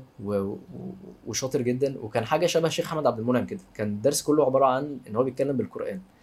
بس بيعمل إيه بقى؟ بياخد القرآن اللي أنا عمري ما فهمته ده ويروح محوله لك لمواقف حصلت لك في حياتك وربنا قال لك تتعامل فيها إزاي. فأنا بقيت قاعد إيه ده؟ يا نهار أبيض. ده ده ده ده القرآن بقى بيطلع منه مواقف أهو ممكن أعيش بيه في حياتي والكلام ده فاهمني. فكانت حياتي عبارة عن إيه؟ عبارة عن ما, ما, إن ما هي- هي- هوش ما هوش أساطير الاولين أيوه بالظبط. ومفيش لغة عربية فصحى بقى اللي هو إيه طلاسم وصعب إنك تفهمها. والدرس كان مثلا بيحضره حوالي 200 300 شاب كلهم شباب. ما شاء الله. وهو الراجل نفسه شاب عنده مثلا بتاع 30 سنة حاجة و20 سنة. والدرس كله ضحك. يعني يعني من كتر الضحك أنت ممكن يعني إيه ممكن تلاقي ناس بتقع على ظهرها من الضحك. ده موجود لحد دلوقتي؟ لا طبعا. آه، بس موجود حاجات تانية يعني حاجات تانية شبيهة. آه، ما هي دي هقول لك يعني هي دي ممكن من ميزة من من ميزات مصر إن أنت يعني لغاية فترة قريبة على فكرة كان في دروس موجودة في جوه جوه المسجد لو عايز درس تروح بس كانت الموضوع بقى ابتدى يقل قوي يعني ابتدى يبقى يبقى نادر يعني. فربنا يا رب يعني يكرمنا كده والموضوع يرجع تاني إن شاء الله. فكانت. إيه؟ فكانت الدنيا ماشية بقى إزاي معايا؟ إن أنا طول الأسبوع أنا زي ما أنا بتاع زمان ويوم الخميس أنا يوم الخميس ده مقدس بالنسبة لي محدش يكلمني. طب ده إحنا عندنا عيد ميلاد ولازم تيجي ده الناس كلها جاية ما أنا يوم الخميس ده اوت مش موجود. فيمكن دي الخطوة بقى اللي هو اللي بتحصل لأي حد اللي كنا بنقول عليها إن أنت بتوصل لمرحلة أنت أنت فعلا ربنا هيختبر صدقك أنت عايز بقى ولا مش عايز؟ فأنا كان بالنسبة لي قلت يا رب هي دي الخطوة اللي أنا هعملها أنا مش هغير أي حاجة في حياتي. أنا درس يوم الخميس ده أنا هحضره وده الباب اللي هيدخلني إيه؟ اللي هي... اللي هيدخلني دين أنا لغاية دلوقتي أنا إيه أنا برضو إيه أنا كويس يا جماعة. يعني أنا الحمد لله أنا كويس. وده أنا كمان زودت إن أنا بحضر دروس فأنا ما حدش يتكلم معايا. فاهمني؟ آه بدأت بقى بعد فترة أتعرف على الشباب هناك. في البداية مش هكدب عليك يعني هزارهم مختلف. آه ما فيش شتايم مثلا. فأنا بالنسبة لي يا جماعة الهزار البايخ ده؟ أنتوا إزاي بتهزروا كده؟ القلش بقى اللي هو إيه ممكن يبقى مش على مزاجك شوية. فأنا ببقى واقف كده اللي هو إيه أنا محرج أصلا منكم يا جماعة لا. يعني معلش لا لا. إحنا مش هينفع نبقى أصحاب فاهم؟ آه لكن أنا حابب الجو يعني حابب الجو إن أنت آه عندك آه ناس شباب صحابك وناس محترمة واولاد ناس وممكن تلاقي ناس منهم خارجين هندسة زيك ففي حاجات كومن بقى مشتركة بيننا نتكلم فيها. فبعد فترة جه آه قعدت مثلا أحضر مثلا الدرس ده خمس ست شهور فابتدى طبعا في حاجات تتغير. ابتديت أنزل أصلي في الجامع مثلا.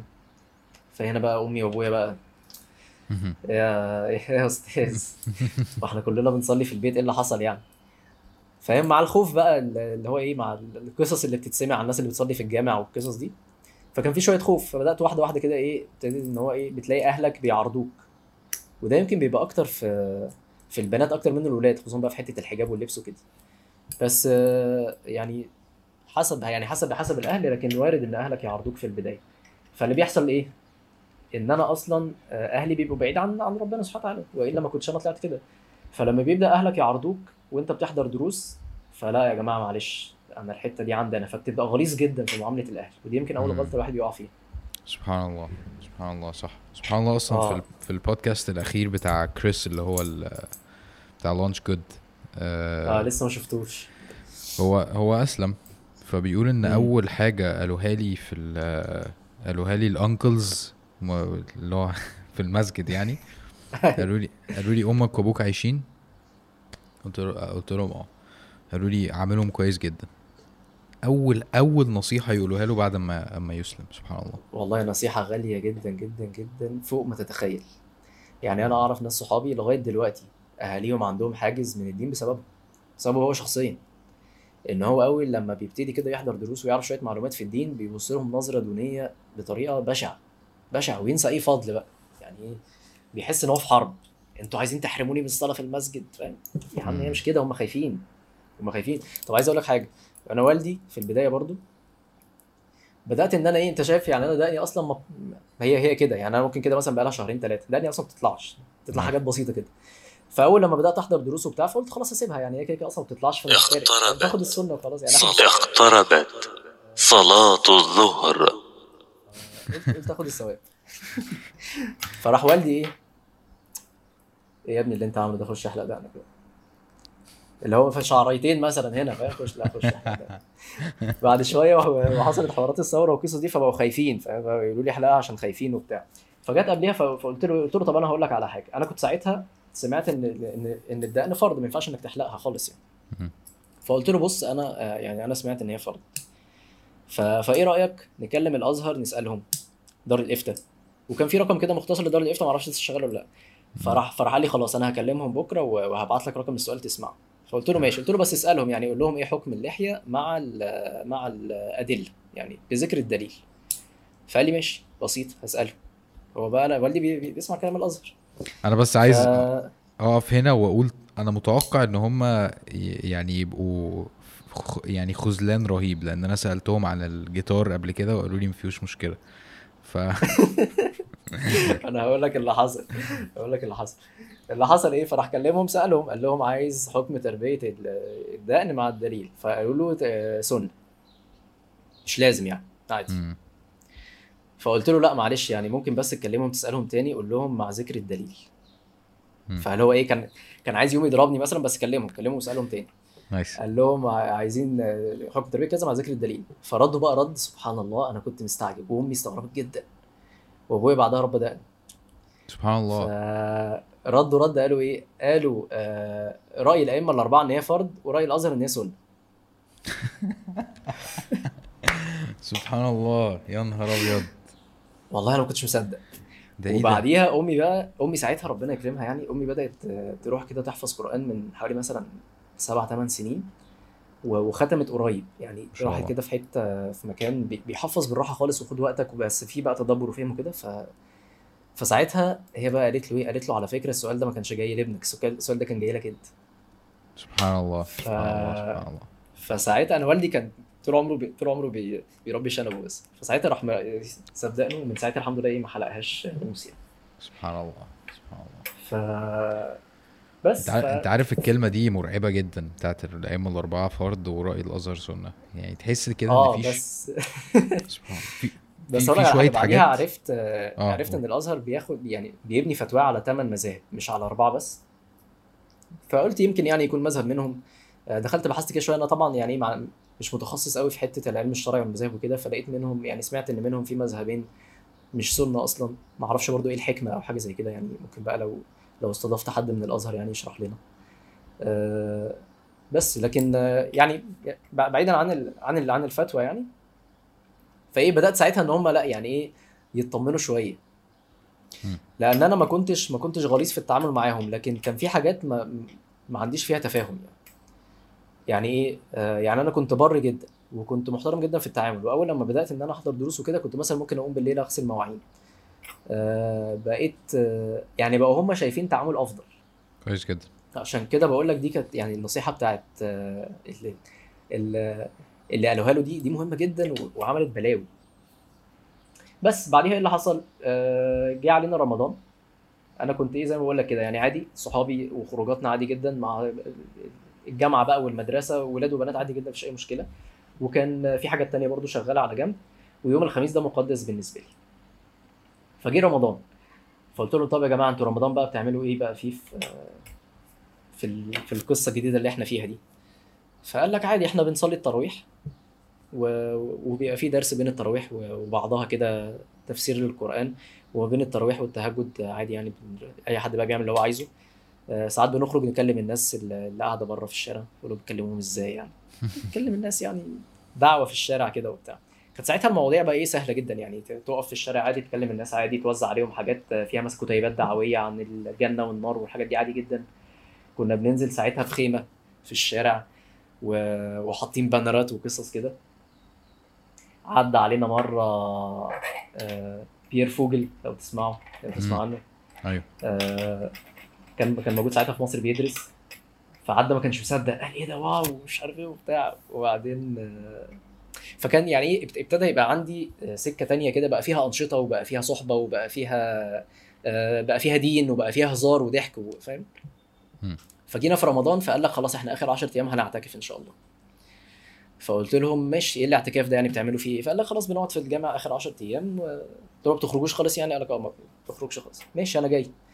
جهزت شنطتي ورحت وطبعا أمي بقى في البيت إيه؟ الرعب فاهم؟ بس رحت. رحت الحمد لله. آه وده بقى كان هو نقطة التحول يعني. دخلت الاعتكاف انت طبعا 10 أيام من غير بقى إيه آه تواصل مع العالم الخارجي. ما كانش فيه أظن ما كانش فيه واتساب ساعتها الكلام ده مثلا كان 2012 مم. ما- أو يعني الحاجات دي ما كانتش إيه ما كانتش يعني واخدة حيز قوي من من حياتنا يعني. ماسنجر آه ماسنجر وحاجات كده. ام اس ان هاي فايف والاي سي كيو والحاجات دي. بس ف... فكان تعاملي أصلا تواصلي أصلا مع التليفون قليل جدا فأنت قاعد مركز 10 أيام ودي فرصة يعني الواحد يتكلم عن الاعتكاف لأن إحنا يعني إيه خلاص يعني نص رمضان عدى. فأنت قاعد 10 أيام ما بتعملش فيهم ذنب. سبحان الله يعني. ما, بتشوفش حاجة حرام ما بتتكلمش في حاجة حرام ما بتسمعش آه، ما بتسمعش حاجة حرام. آه، عينك ما بتجيش على حاجة حرام. آه، كل همك إن أنت تصحى قبل الصلاة بفترة بنص ساعة ولا ساعة عشان تلحق مكان في الصف الأول لأنك لو صحيت على لو صحيت على الأذان هتلاقي الشباب واخدين الصفوف الأول والثاني مثلا. آه، همك إن أنت تقرأ قرآن قد على قد ما تقدر. يعني تصحى من النوم تلحق الصف الأول تقعد في الصف الأول لغاية ما تخلص تخلص الصلاة. بعد كده تفضل قاعد لو تقدر لغاية الصلاة اللي بعديها مش قادر وعايز تريح شوية فهترجع تنام في الحتة اللي عندنا الناس بتنام فيها. آه، وتقرأ قرآن وعندك درس بعد العصر هتسمعه. فبتحس إن أنت في كامب أنت دخلت معسكر آه، وسبحان الله المعسكر ده إيمانك عمال يزيد فيه. والنبي صلى الله عليه وسلم يقول لك يعني إيه؟ إن الإيمان ده ليه حلاوة ليه طعم هتدوقه فتبتدي وأنت واقف بتصلي يعني أنا فاكر ساعتها في الاعتكاف أنا واقف بصلي في صلاة الظهر متأثر جدا ومش فاهم أنا متأثر ليه. يعني يعني أنا دلوقتي واقف بصلي الظهر متأثر ليه أنا؟ فاهمني؟ فاللي بيحصل إيه؟ إن أنت قلبك ده بيبقى عامل زي يعني عارف حتة المطبخ اللي بتقعد تعصر بيها دي وتمسح بيها وت... وتغسل بيها المواعين دي؟ بعد مثلا أسبوع أسبوعين بتبقى حاجة كده يعني إيه ما تقدرش تقف جنبها. فأنت قلبك غصب عنك من كتر الذنوب اللي أنت بتمر عليها في الدنيا حتى من غير ما تقصد. يعني أنت وأنت ماشي غصب عنك هتشوف واحدة ماشية مش لابسة حجاب غصب عنك هتسمع شتايم غصب عنك هت... هتتعك في حاجة. فقلبك ده عمال إيه يتنكت فيه نكت سوداء كده. النبي صلى الله عليه وسلم يقول لك يعني أيما فتنة تعرض على القلب على القلب فبتعرض الفتن على القلب زي زي عود الحصير. عود عود كده تدخل على القلب. فأي فتنة القلب ده بيشربها بتنكت في القلب ده نكتة سوداء.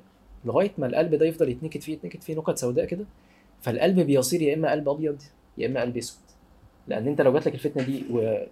ورفضتها القلب ده يعني إيه ربنا سبحانه وتعالى بقى إيه يعني يطرح فيه حلاوة الإيمان ده إن أنت إيه بعدت عن الفتنة. فأنت لما تدخل الاعتكاف بتحس إن أنت جبت الفوطة بتاعت المطبخ دي ورحت إيه رحت حاطط عليها صابون مواعين وحطيتها تحت الحنفية وعمال تدعك تدعك تدعك تدعك. فكل يوم عن التاني. أنت الذنوب عمالة تقل. والنبي صلى الله عليه وسلم يقول لك الإيمان يزيد وينقص. يزيد بالطاعات وينقص بالذنوب.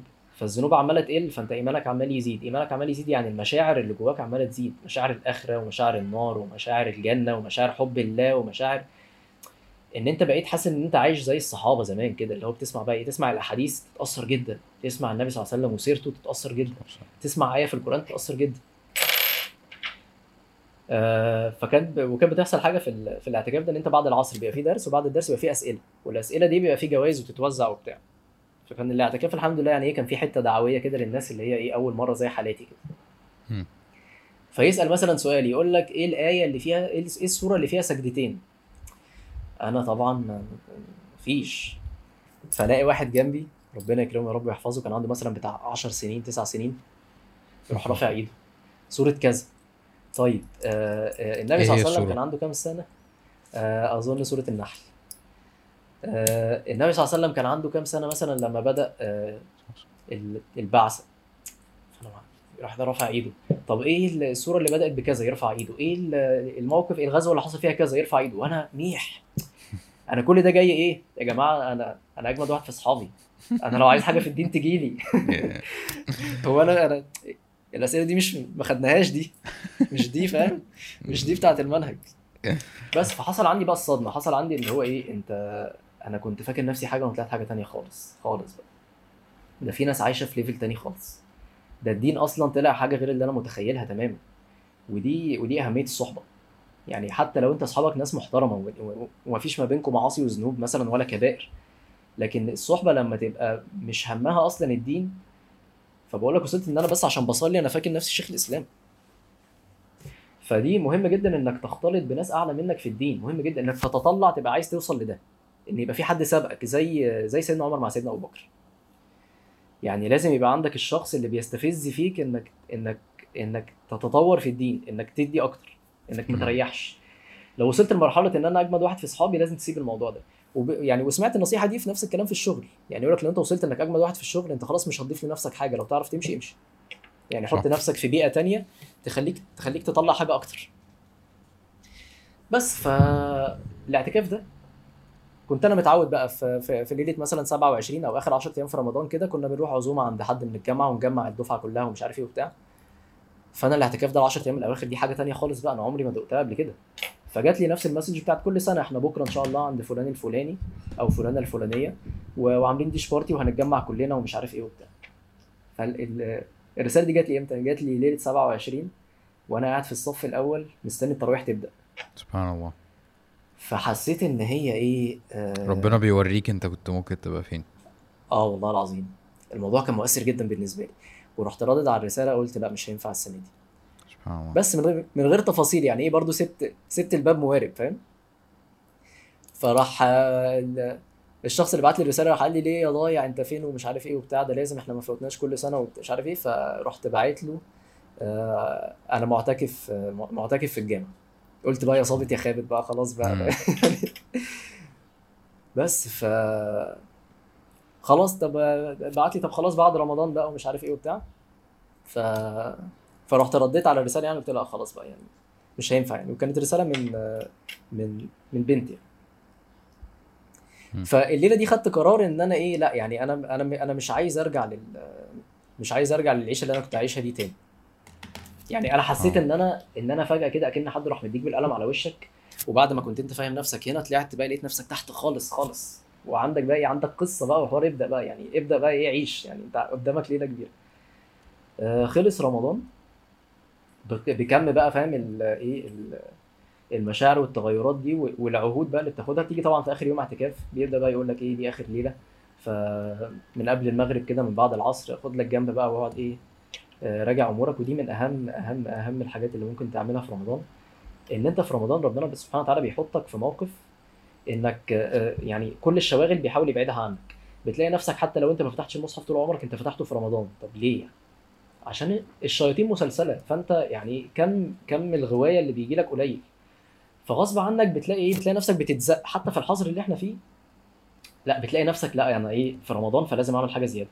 فالحاجة اللي تعملها يعني الخير اللي اللي تكسبه في نفسك في آخر 10 أيام في رمضان دول إنك تبدأ تاخد عهود على نفسك وأنت إيمانك عالي.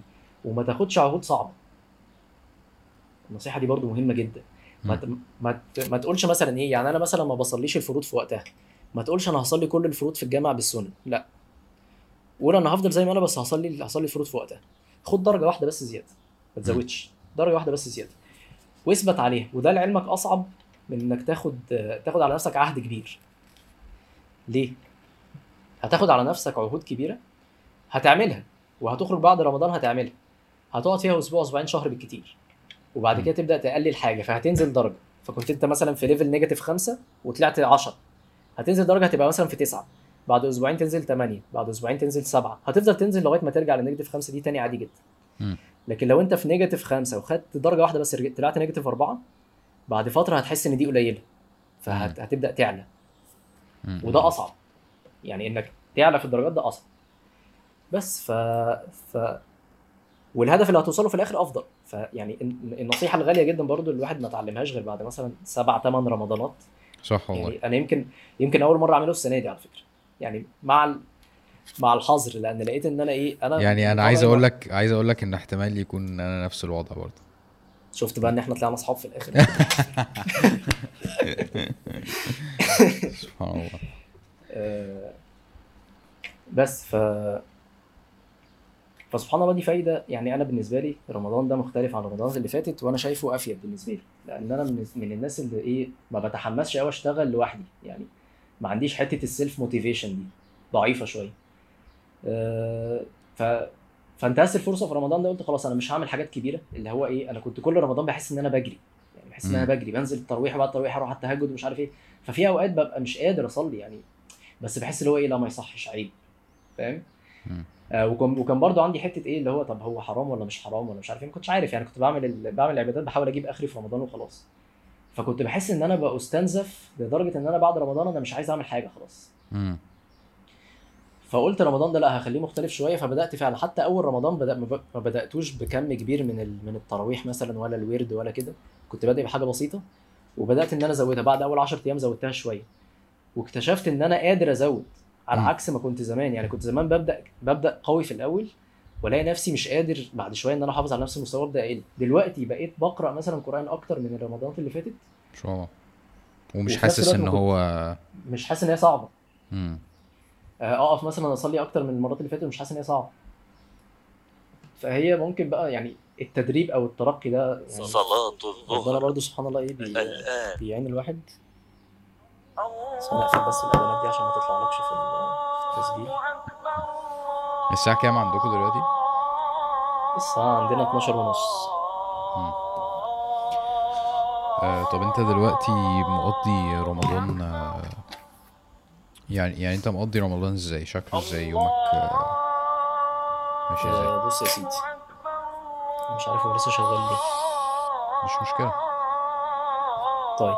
أنا مقضي رمضان إزاي؟ آه، مقضي رمضان إن أنا شغال الصبح. آه، بشتغل لغاية مثلا الساعة 4 بعد هو كده الحظر الحظر ما مش متطبق عندكم ولا إيه اللي بيحصل؟ لا لا شغال شغال بس آه، أنا شغ- شغال شغال من البيت وبنزل بنزل أوقات بسيطة قوي لما بحتاج انزل المكتب والسلطات بتطبق الحظر وكده ولا الدنيا سايبة ولا إيه؟ لا لا مطبقين مطبقين. هو الحظر هنا من الساعة تسعة ونص تقريبا والمغرب مثلا على الساعة سبعة. ف... فلا يعني عادي ولغايه الساعة 6 الصبح. أظن بالتالي مصر كده برضه. آه آه، بس فأنا ببقى شغال الصبح وبعد كده برجع أطبخ آه، شوية. نايس. وبعد أنت بتطبخ أصلا صح؟ أنا ب- بدأت أطبخ لما سافرت أو مش لما سافرت لما مراتي كانت في الحمل. لما اتجوزت. اتجوزت. آه، قبل كده كان اخري كوباية شاي وبيض مقلي. آه،. بس آه، بس إيه أج... إيه اجمد. إيه أجمد أكلة بتعرف تعملها؟ لا مش هتصدق. حاجات كتير قول. بجد والله. nice. قول. حاجات كتير. ممكن مكرونة بشاميل مثلا. أوف. nice. جمبري بال- بالكريمة والمشروم. nice. ممكن. لا حاجات كتير يعني. أنا ب... يعني أنا بص أنا كنت كنت زمان بكره المطبخ. وحتى الأكل ممكن يعني ممكن ما اكلش عشان ما افصصش الأكل ما افصصش مثلا فراخ ولا سمك ولا كده. دلوقتي لأ يا لهوي بحب جدا ألغوص وبحب المطبخ. nice. جدا. لقيت نفسك صح؟ آه يعني لسه ممكن مثلا أقول لك إيه أول امبارح كنت قاعد كده قبل قبل قبل الفجر كان فاضل ساعتين. فقلت أنا هدخل أعمل شوية آه، معجنات كده. nice والله دخلت عملت عجينة وعملت حشوه للعجينة وخبزتها و... عاش. عاش جدا والله. لا عيب عليك شغل الستيك والكلام الفاضي بتاعك ده لا معلش آه، بس فيومي آه، يومي عادي يعني. آه، دلوقتي بحاول بقى أجهز لل- بجهز ل 10 أيام الأواخر دول مش عارف هيرضوا بقى يخلوني إيه ما ما اشتغلش ولا لأ بس غالبا هشتغل برضه فيهم بس هبقى قاعد في البيت بقى ما بخرجش آه، بشتغل الصبح مثلا وأقفل موبايلي بالليل. رب بس محدش يتصل. طب انت انت شايف انه انت شايف ان إحنا نقدر ناخد نية الاعتكاف في رمضان كله بما اننا أصلا في البيت؟ ولا إيه مش عارف جت في بالي وإحنا بنتكلم دلوقتي.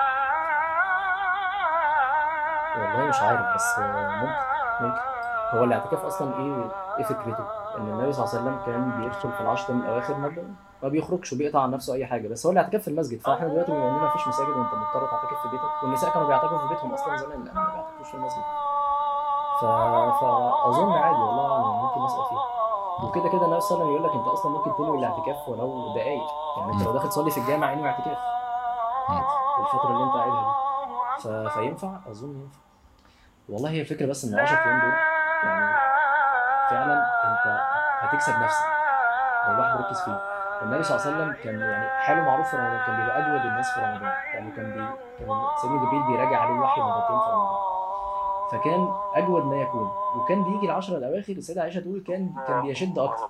كان بي إيه يعني آه، بيبعد بقى عن النساء وي- ويختلي بنفسه ويضرب له خباء في المسجد كده زي خيمة في المسجد ويقعد وما يخرجش منها حتى ما بيخرجش للصحابه فما بالك النبي صلى الله عليه وسلم محتاج حاجة زي كده؟ أنا محتاجها. يعني أنا لما جربتها أول مرة بقول لك أنت حسيت ان حسيت إن أنا في عالم تاني. وأنا خارج من الجامع حسيت إن أنت خارج على دنيا تانية أكنك كنت يعني أكنك ركبت آلة زمن. فاهمني؟ حتة إن أنت تقعد 10 أيام من غير social media أظن يعني في الزمن اللي إحنا عايشين فيه ده هتبقى مهمة جدا. يعني لا تتخيل كم الوقت اللي الواحد بيهدره إن هو كل 3 4 دقائق تجي له notification فيفتح يبص فيقفل تاني. أنت أصلا مش عارف تم... مش عارف تمسك قلبك. يعني مثال ال- مثال الفوطة اللي إحنا شفناها دي اللي هو الفوطة اللي بتاخدها تحطها تحت الحنفية دي لو خدتها ثلاث دقائق ولا ثلاث ثواني وخرجتها ثلاث ثواني وخرجتها عمرها ما تنضف. بالعكس هتطين أكتر فاهم؟ انت عمال تاخد تروح تحط فيها شوية مية وترجع تحطها في التراب تاني. تحط فيها شوية مية وترجع تحطها. فقلبك لما يقعد 10 أيام أو ايا كان بقى الوقت اللي هتقدر تعمله يعني. بعيد عن. بعيد عن الذنوب والمعاصي بعيد عن الملهيات بعيد عن المشغلات. أنت شاغل نفسك بس بقراءة القرآن والصلاة على وقتها والتسبيح والأذكار و و و. هتحس أنت يعني إيه؟ دي حاجة بقى physical يعني هتحس بيها physical هتحس إن. قلبك ابتدى يحس معاني ما كانش حاسسها قبل كده. هتحس إن أنت بقيت بقيت بتتأثر بالقرآن اللي أنا عمري كنت بتأثر بيه. لما تقعد تقف مثلا وتصلي 10 دقايق ربع ساعة متواصل وأنت عمال تقرأ قرآن دي مش مش هتعرف تعملها بره رمضان. يعني خلينا واقعيين. مش هتعرف. فهي فرصة. فرصة إن أنت إن أنت يعني تعمل تعمل لنفسك شوب إنك إنك توصل ل level ات ما وصلتلهاش قبل كده. كنت كنت من كام يوم كده بتفرج على فيديو لواحد بتاع كمال أجسام. فكان بيشيل وزن وبيشيله غلط ورافع الفيديو ده على آه انستجرام فبعد ما خلص التمرين فبيشرح للناس فبيقول لهم ما تستغربوش إن أنا يعني إيه ال form ما كانتش مظبوطة قوي في التمرين ده لكن الوزن ده أنا عمري ما شلته قبل كده. ودي حاجة مهمة في عالم كمال الأجسام إنك تعود جسمك على وزن ما شالوش قبل كده.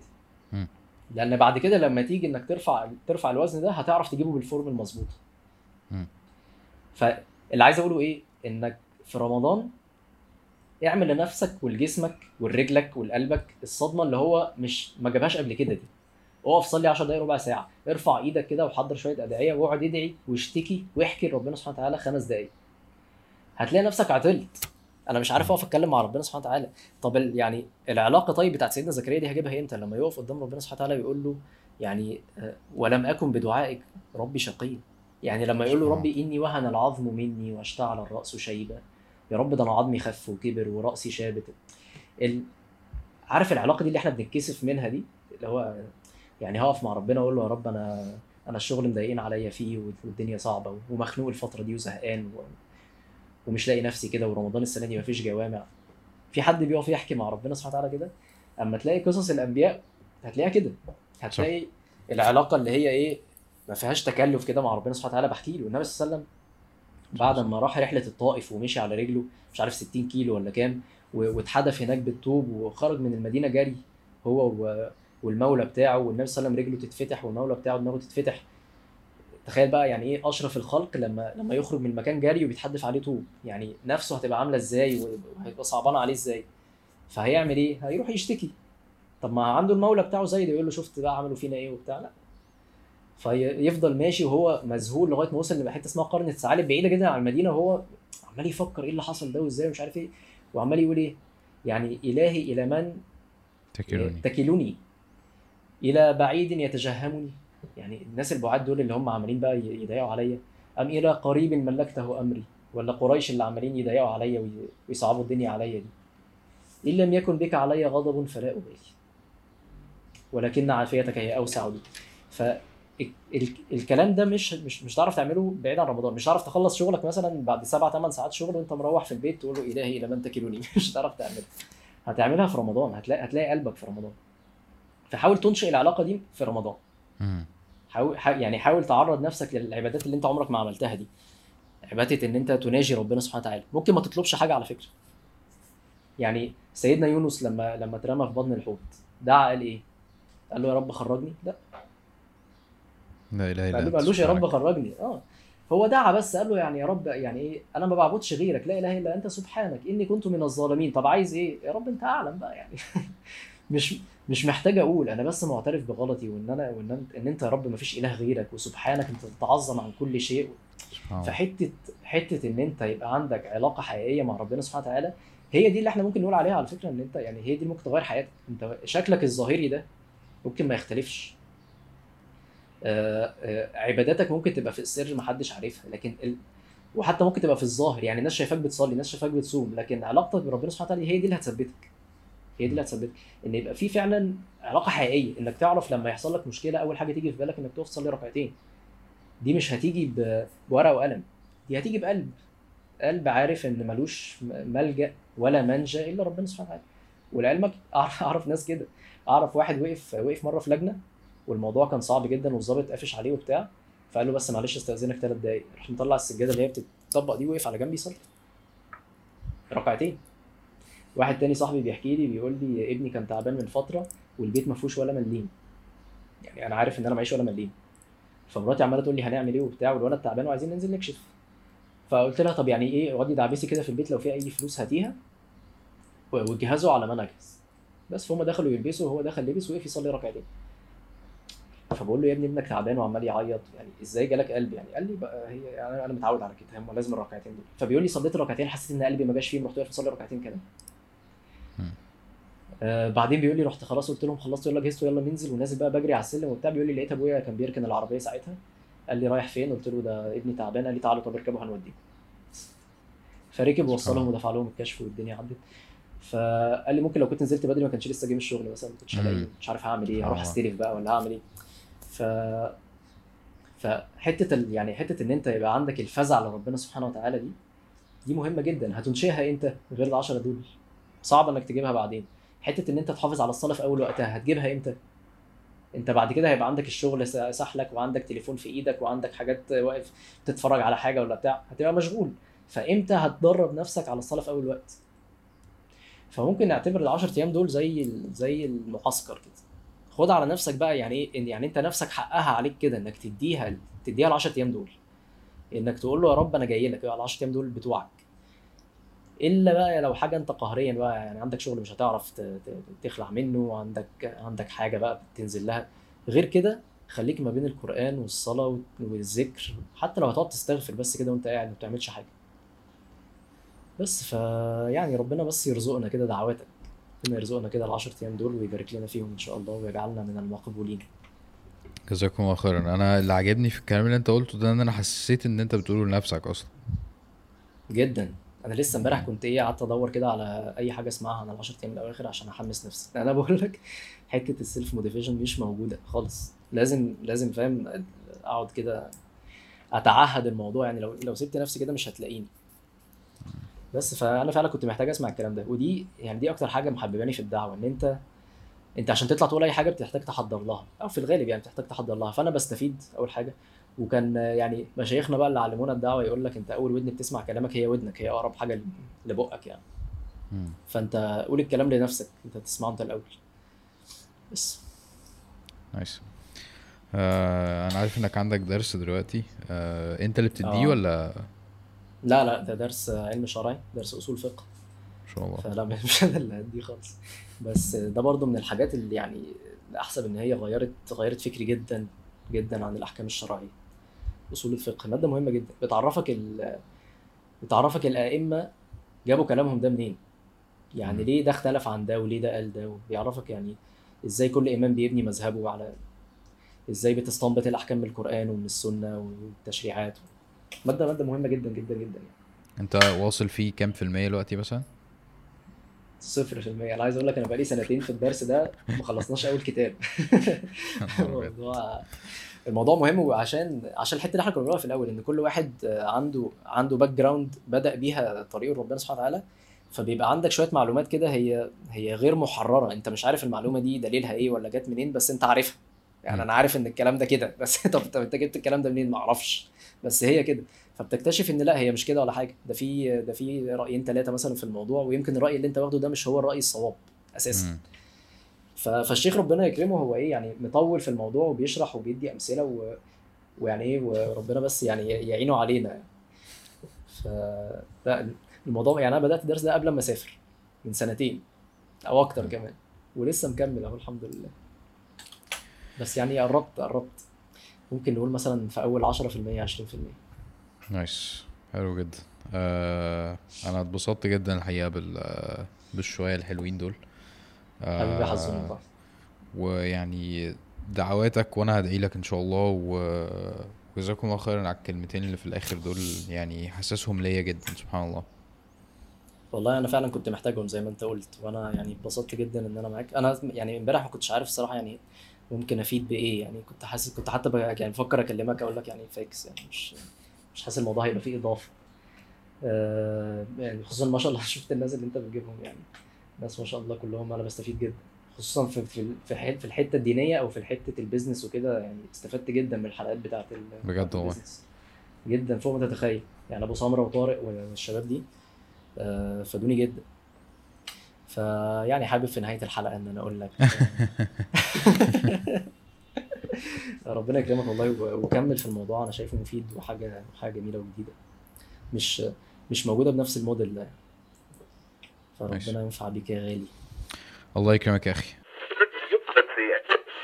دي من الحلقات اللي, اللي كان عاجبني فيها إنه ان إن الشاب اللي أنا اللي إحنا استضفناه يعني النهارده ممكن ما يكونش من الناس اللي أنتوا مستنيينها ممكن ما يكونش من الناس اللي هي إيه مشهورة جدا وتعالى ويلا ومش فولورز وكل الليلة دي.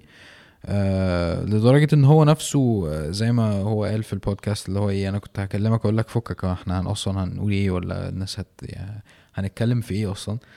بس يعني كلنا كلنا بشر و...